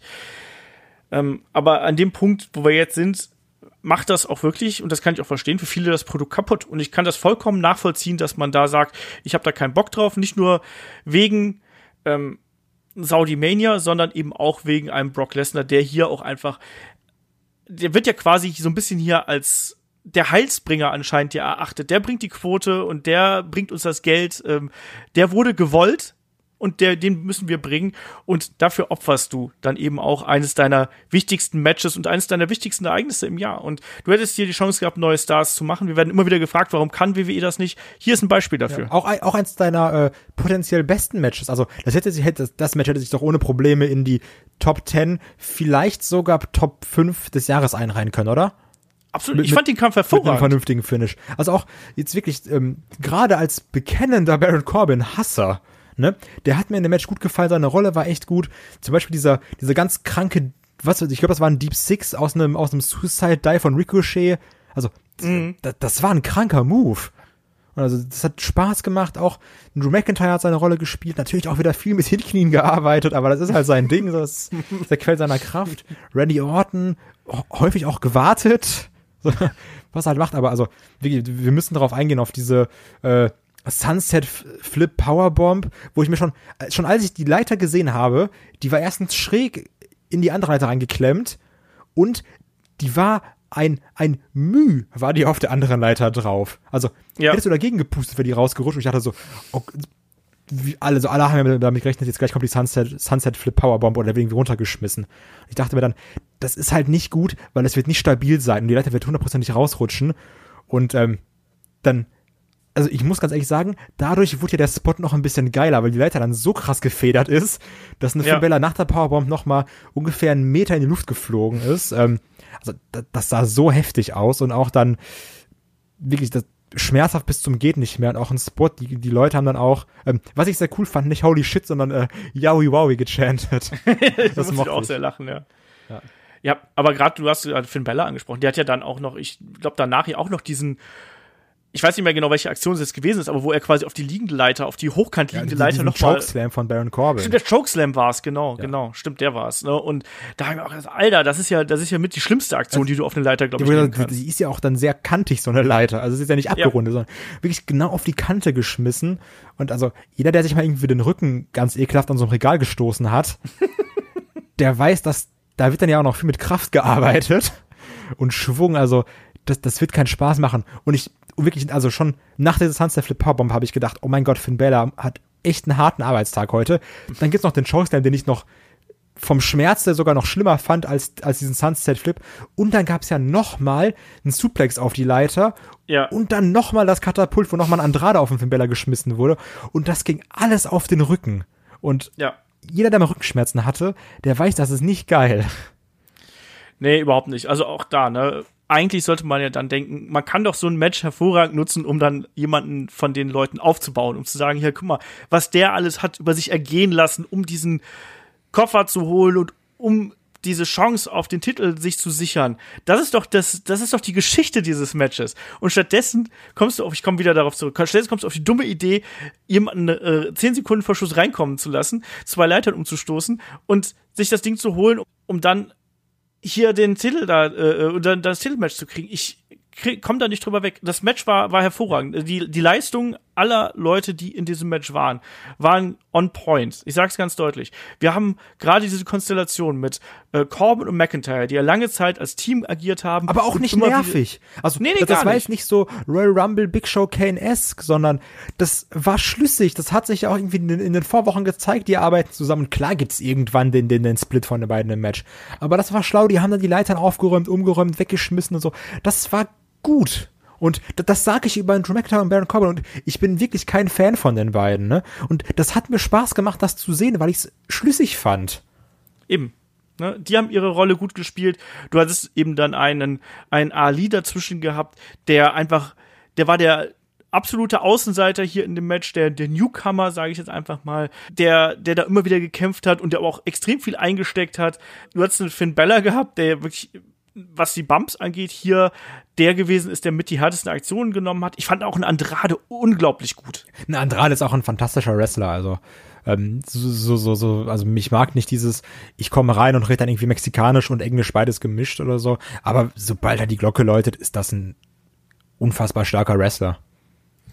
Eben, ne? Und dazu haben wir noch einen Ricochet gehabt, der auch seine, seine Aktion dir gezeigt hat, auch toll umgesetzt hat. Wir haben da auch gesehen, wie er durch die, durch die Leiter geflogen ist.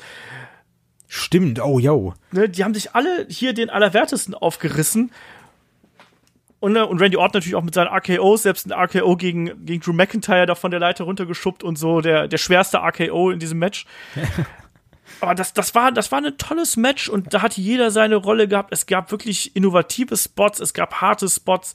Das hat richtig Spaß gemacht und man nutzt es nicht aus, um daraus neue Stars zu machen und das ärgert mich. Und da kann ich wirklich auch verstehen, das haben wir ja auch bei unserer Umfrage auf Facebook gesehen, dass Leute sagen, ne, ich bin jetzt von dem Projekt, Produkt so abgefuckt, dass ich erstmal vielleicht für einen Monat, vielleicht auch für länger aussetze. Ich kann das vollkommen verstehen, weil das eben in so vieler Hinsicht einfach ein Mittelfinger für ganz viele Fans ist. Also ich kann es vollkommen nachvollziehen, dass Leute das ärgert. Vor allem im Hinblick darauf, wie du gerade schon richtig gesagt hast, dass man jetzt quasi um äh, diese glorifizierte Hausshow in Saudi-Arabien irgendwie aufzubauen, dass man dann dafür sowas opfert, dass man wieder einen Brock Lesnar hier einsetzt, der es nicht notwendig gehabt hätte, der auf eine ganz andere Art und Weise genauso gut sein Title-Match hätte kriegen können oder irgendwie ins Titelmatch, äh, ins Titelgeschehen wieder zurückkommen könnte.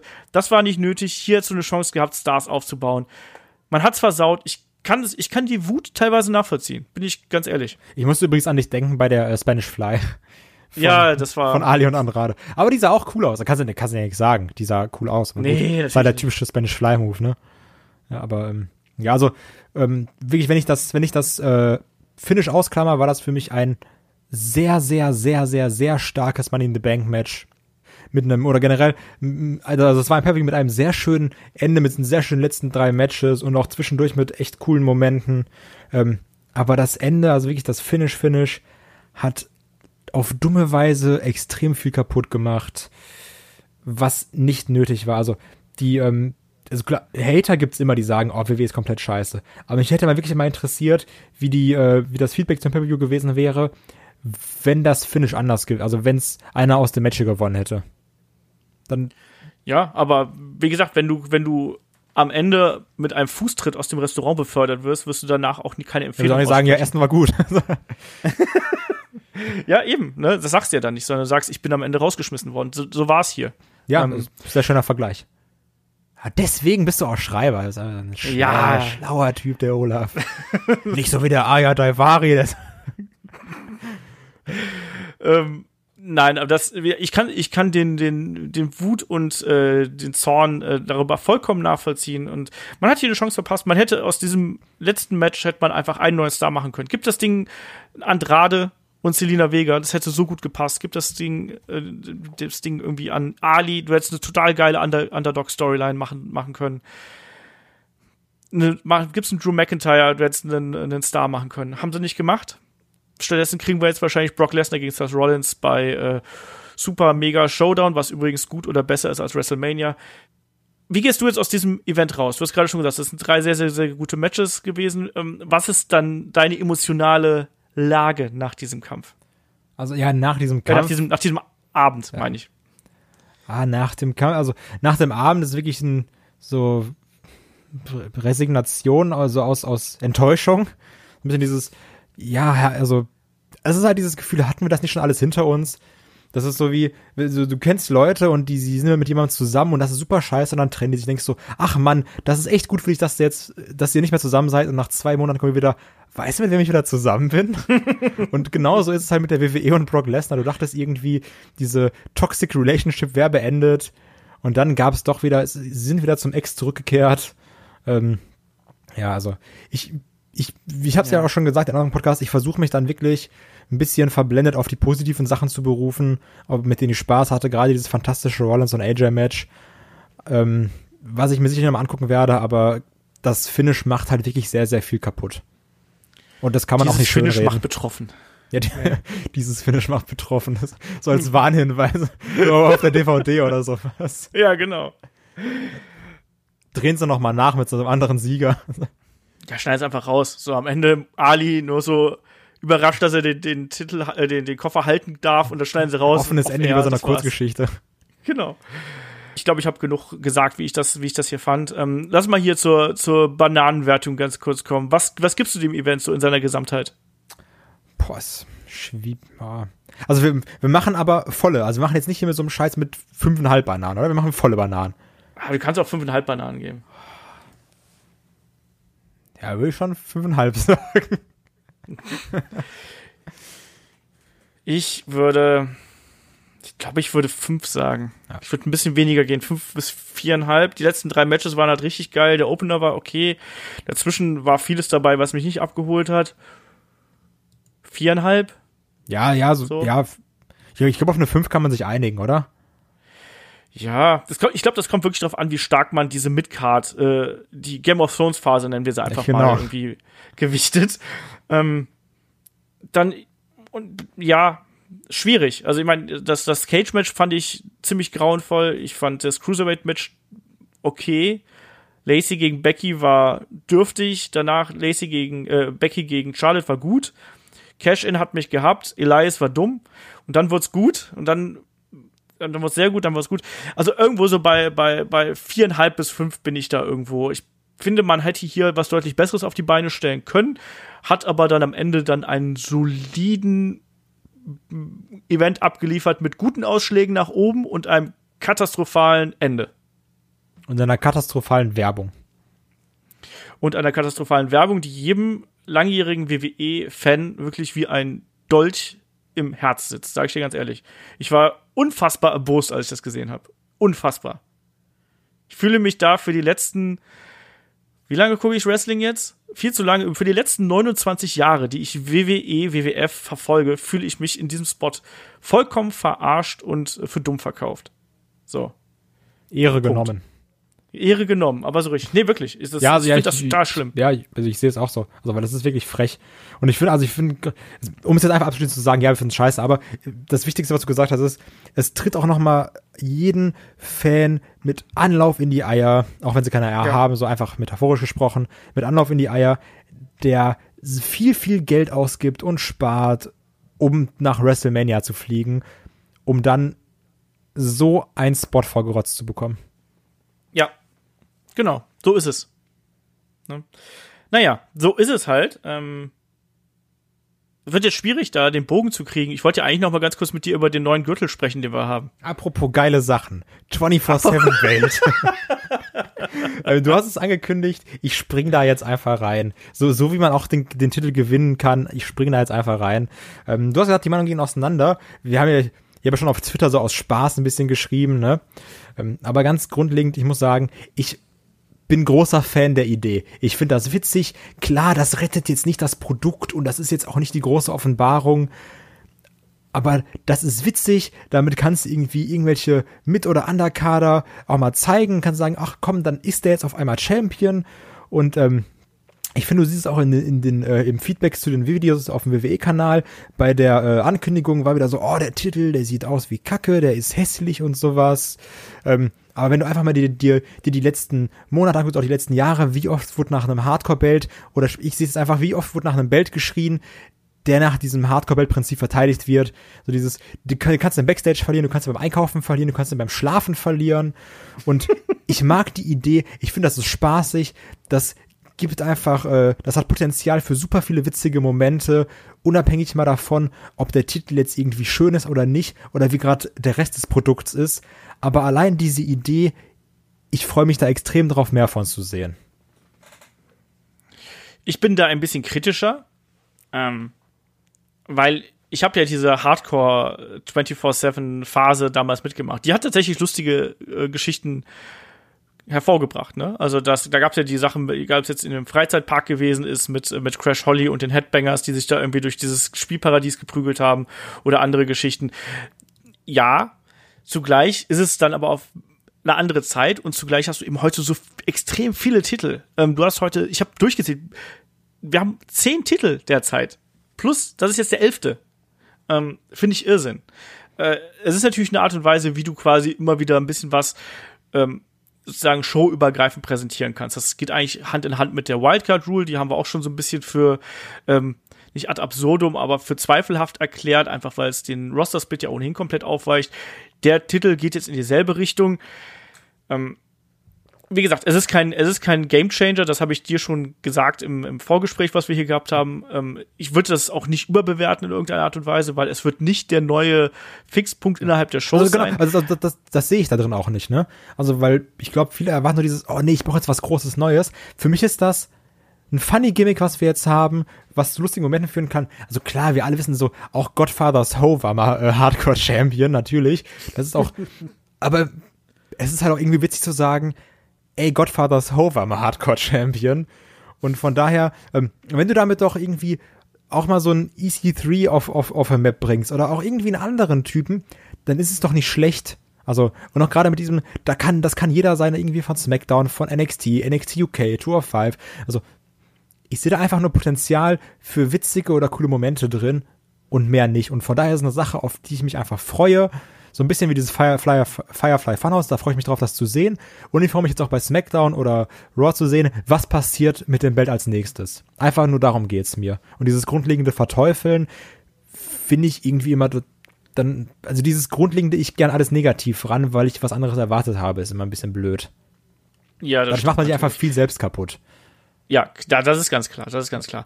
Man muss natürlich abwarten, wie setzt man das jetzt ein. Also aus der Erfahrung der Vergangenheit kann ich dir sagen, ähm, mit dem Hardcore-Belt damals hast du keine echten Stars gemacht in irgendeiner Art und Weise. Und du hast zwar deine Geschichten gehabt irgendwo hier und da mal, aber ähm, da sind relativ wenig Stars bei vorgegangen. Aber trotzdem, es hat auf jeden Fall immer für ein gewisses Chaos und für eine gewisse Bewegung gesorgt. Das ist natürlich auf jeden ja. Fall da. Außerdem, finde ich, kann so ein Ding auch nochmal einen Anreiz für eine Hausshow bewirken. Also weil bei Hausshows ist dann, es dann eh witzig. Dann hast du halt auch mal einen Titelwechsel bei einer Hausshow. Wenn, wenn ich habe heute noch mal geguckt. Ich habe ich hab in Köln in 2002 habe ich drei Hardcore-Title-Wechsel gesehen. Also, also komm, das ist das ist dann auch irgendwie cool. Also da kannst du auch sagen, was du willst. So, ja, du kannst dich irgendwie darüber aufregen, aber das ist dann doch auch witzig. Und ähm, ich gibt, reg mich da schon gar nicht mehr drüber ja, auf, weißt du. Das gibt den Leuten doch was, die da irgendwie in der Arena sind. Von daher, ich, wie gesagt, angucken, Spaß haben. Und also, hättest du das Ding, hätte, hätte jetzt Mick Foley den Hardcore-Titel aus dem Sack geholt, wenn alle ausgerastet. Hundertprozentig. Ich gedacht so, ah, da ist er, der Hardcore-Titel, geile Scheiße. Und jetzt, weil sie da einfach irgendeinen Typen hingesetzt haben, so einen Praktikanten, wo gesagt haben, komm, mach mal einen Gürtel. Ist, ist egal, ja. wie er aussieht. Budget, oh, sagen wir mal, 81,70 Dollar ungefähr. Hier, viel Spaß damit. Und dann, ja. Aber ich mag ja. das Prinzip und ich glaube, das führt zu witzigen Momenten. Und nein, es wird natürlich jetzt nicht der große Gamechanger sein, der jetzt die Ratings von 1,8 auf 4,7 be befördert. Ja, so ist es dann eben auch. Ich glaube, man darf sich da auch jetzt eben nicht davon versprechen, dass das die Schwächen, die das Produkt momentan hat, langfristiges Booking, Kontinuität, äh, Stars und so weiter und so fort, dass es das behebt. Das soll es nicht sein. Im Endeffekt ist es einfach nur eine Art und Weise, wie man das versucht, dem Produkt ein bisschen mehr Chaos, glaube ich, ein bisschen mehr Unberechenbarkeit und sowas äh, mit einzuflößen, weil man damit in der Vergangenheit dafür gesorgt hat, dass die Leute eingeschaltet haben. Ich glaube, das ist gerade so der Gedanke dahinter. Ob das dann funktioniert, halte ich für zweifelhaft. Trotzdem kann das zum Beispiel dafür sorgen, dass man eben dann ein paar lustige Momente hat. Bin ich bei dir? Ich weiß aber nicht genau, wohin da die Reise geht und ob mir dieser Gürtel nicht einfach schon in der Woche wieder total egal ist. Ja, kann sein. So. Also ich, ich finde, es hat sich schon gelohnt für die Tweets von Art Truth, die es heute gab. Ja. Wo ich mir geschrieben habe, so, ja, ich bin jetzt European Champion, ich bin jetzt Europe Continental Champion und irgendwie, ah, ich war vorhin schlafen, aber den Titel weg, den hat Lil Jimmy genommen, aber ich habe den, als er geschlafen hat, gepinnt und jetzt bin ich wieder Champion. Also, so, also wenn es, guck mal, wenn es doch die Leute zum Lachen bringt, dann ist doch schon mal ein Ziel erreicht, oder? Also, dann, dann ist es doch schon mal irgendwie cool. Dann, dann, ja. dann, äh, hier damit, dann, dann kreierst du damit irgendeine Emotion und dann ist es doch schon mal besser als Shane gegen The Miz. Ja. Ja. Kann ich mit leben. Ähm, schauen wir einfach mal, wie das umgesetzt wird. Wie gesagt, ich erwarte mir einfach nur, dass man ein bisschen mehr Chaos hat. Und vielleicht schafft man ja auch, so wie damals mit Crash Holly, da auch die eine oder andere lustige Geschichte draus zu machen, dass du dann auch wirklich wieder einen Comedy-Character wieder hast. Mit R-Truth ist das ja jetzt schon mal so ein Ansatz gucken wir einfach mal, wie sich das weiterentwickelt. Und gerade in Social Media Zeiten kann man da ja auch tatsächlich so ein bisschen was über Facebook machen oder sonst irgendwas. Ich meine, ich will jetzt nicht lesen, dass wir dann hier sitzen und auf einmal so, Alter, hast du gerade mal auf Facebook geguckt? Was denn? Da ist gerade der 24-7-Titel gewechselt, viermal. Also ich, ich glaube, das wird auf jeden Fall also nicht so kommen, aber wir werden auf jeden Fall einen Social Media Titelwechsel haben. Das, das ist, also, das wäre auch dumm, wenn sie es nicht machen würden, ne? Weil dann sagst, ah, ja. guck mal auf unseren Social Media Kanälen, da passiert's den einen oder anderen wirst du auf jeden Fall haben. Nur man sollte es natürlich nicht übertreiben. Dass ja. es irgendwie morgen getwittert wird, oh, R-Truth war gerade einkaufen und wurde von Goldberg überfallen. Und keine Ahnung, also irgendwie sowas, das wäre dann blöd. Aber ähm, wenn jetzt mal irgendwie einer, also ja, ich bin, ich bin gespannt. Ich freue mich da einfach darauf zu sehen, was die damit machen. Und wenn es zu witzigen Momenten führt, dann bin ich damit cool. Okay. Schauen wir mal, wie sich das entwickelt. Äh, wir haben noch zwei kurze Fragen hier. Ich glaube, die beantworten wir noch schnell.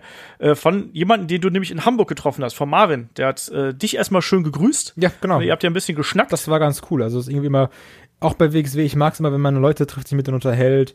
Sind irgendwie immer coole Leute, das macht Spaß. Ähm, guter Typ.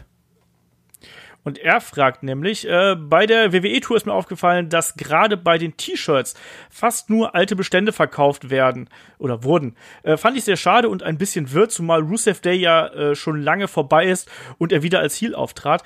Ist das bei den Hausshows immer so bei den Restbeständen? Ähm, ich glaube, dass es halt kalkuliert, was mitgenommen wird. Also, ja. du weißt, ein Rusev Day Shirt, das zählt sich unabhängig davon, ob jetzt ein Rusev gerade Face, Heel, Tweener oder sonst was ist, ähm, das kannst du verkaufen. Mhm. Gewisse Shirts werden, also das ist einfach, da steckt, denke ich mal, eine Statistik hinter, wo gesagt wird, die Shirts werden häufiger verkauft, deswegen nehmen wir die mit. Weil du musst ja auch bedenken, du reist ja auch mit den Shirts. Und wenn du dann irgendwie am Endeffekt wieder alles mit nach Amerika nimmst, hast du ja nichts gewonnen. Dann ja. nimmst du eben die großen Seller mit und klar, es sind dann meist irgendwie Altbestände, weil du weißt, die haben wir schon im Shop, die verkaufen sich aber immer noch. Ja. Aber ganz grundlegend muss ich sagen, dass die Preise bei so Shows unfassbar frech sind. Also irgendwie dann teilweise 30 Euro für ein Shirt und dann guckst du irgendwie Money in the Bank und dann so, ah, es gibt heute Shirts für 10 Dollar. Also ist halt immer so ein bisschen, ja. ja. Also ich würde mir da nie irgendwas kaufen. Außer das Autogramm von Rollins und AJ. genau, da hast du ja auch zugeschlagen. Ähm, ja, ich glaube, es ist genau so, wie du gesagt hast. Man nimmt quasi die, die All-Time-Favorites mit und dann eben noch so ein bisschen so und manchmal ist dann auch einfach schneller weg als gedacht. So, und dann hat man eben Pech gehabt, wenn man nicht gerade am Anfang der Tour ist. Ähm, glaube, so ist das. Ähm, dann hat der Marvin noch gefragt, äh, mal eine absurde Frage, ähm, wie glaubt ihr, würden die Fans und ihr reagieren, wenn bei Double or Nothing Vince McMahon auf einmal reinkommt und wir alle an der Nase herumgeführt worden sind? Ich glaube, ich würde einfach laut lachen. Also, ich, ich, ich würde einfach laut lachen, weil dann alle Leute sagen würden, nach erstmal Video, Mann, Olite, das ist ja so scheiße. Das kann gar nichts. Das ist ja wie die WWE. Ähm, ja, also es wäre einfach ein sehr lustiger Trollmoment. Ja, ich fände auch witzig irgendwie. Ist natürlich dieser Augenblick, äh, als ich damals äh, Vince McMahon als äh, Mastermind hinter der Corporate Ministry äh, versteckt hat, gab es doch diesen Augenblick, wo er dann die Kapuze abgenommen hat und dann, It's me, Austin! It's me, Austin, all the time! Und so, da denkt man natürlich dann dran. Ist also ähm, Cody Rhodes zieht so, also zieht so eine Gesichtsmaske ab, ist auf Vince McMahon drunter. Cody Rhodes ist Arya Stark und äh, macht einmal den Gesichtsabzieher. Many-faced Vince. Genau, ich glaube ich nicht, dass das passieren wird, aber ich meine, das wäre der ultimative What the fuck-Moment, oder? Ja, also anders kann man es ja nicht nennen. Und dann gehört Vince McMahon auf einmal die gesamte Wrestling-Welt. Und es wäre der perfekte PR-Coup, wenn man ehrlich ist. Ja. Also kann ich gar nicht sagen. Ich glaube, da würden wir alle äh, vom Glauben abfallen und ich weiß nicht was, äh, was da passieren würde, aber das wäre natürlich die mega Überraschung. Ähm, dann fragt uns hier noch ein Hörer, der einfach nur uns eine E-Mail geschrieben hat, der Prince of Grove 27, äh, keinen Namen geschrieben hat. Ähm, und zwar, ich würde mir gerne alte Episoden von der WWE, WWF anschauen, ähm, da das aktuelle Produkt, ihr wisst schon. Über welche Plattform bzw. worüber würdet ihr mir das empfehlen und welche Episode oder welchen Zeitraum findet ihr äh, wäre der geeignete Start? Wäre das WWE Network eurer Meinung nach geeignet? Klar, ja. also was sonst?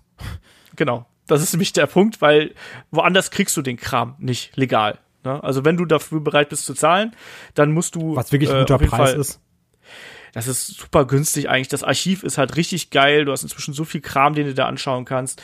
Ähm, und ich mache das auch immer noch. Ich, Chris ja auch. Wir haben ja letzte Woche darüber gesprochen. Und äh, ich würde dir da auch empfehlen, ähm, wenn du wirklich ganz weit zurückgehen willst, kannst du natürlich irgendwie da von Monday Night Raw die Anfangszeit anfangen.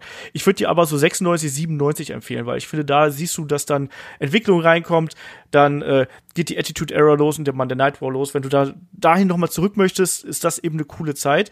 Und ansonsten 211, die Sache mit CM Punk, hallo? Ja, aber das ist ja, aber dann kommst du ja dann fängst du halt gut an und endest dann in der, in der Gegenwart. Das naja, du musst ja nicht bis zum Ende durchgucken, halt einfach nur so. diese, Punk-Sache gucken, dieser, dieser, dieses ein, anderthalb Jahre bis, bis, bis zum Rumble, wo er den Titel verliert. Aber gut, wenn du CM Punk-Fan bist, folge Kais Anweisung. Genau. So.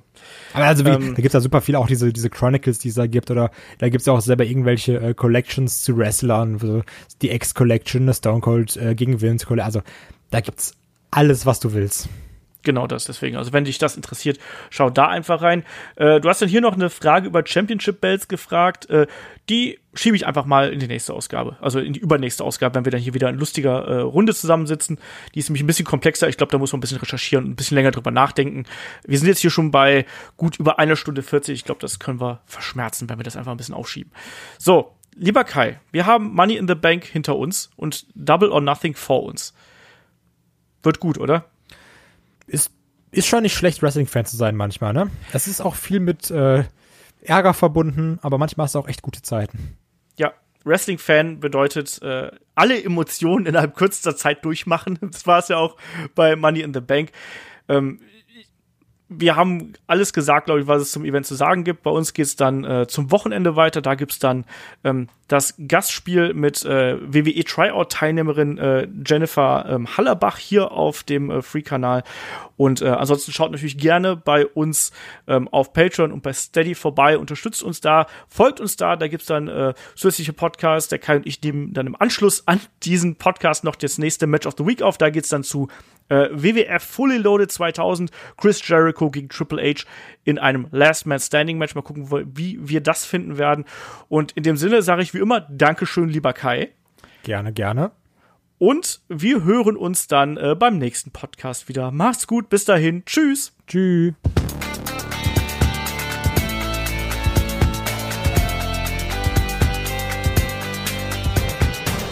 Headlock der Pro Wrestling Podcast.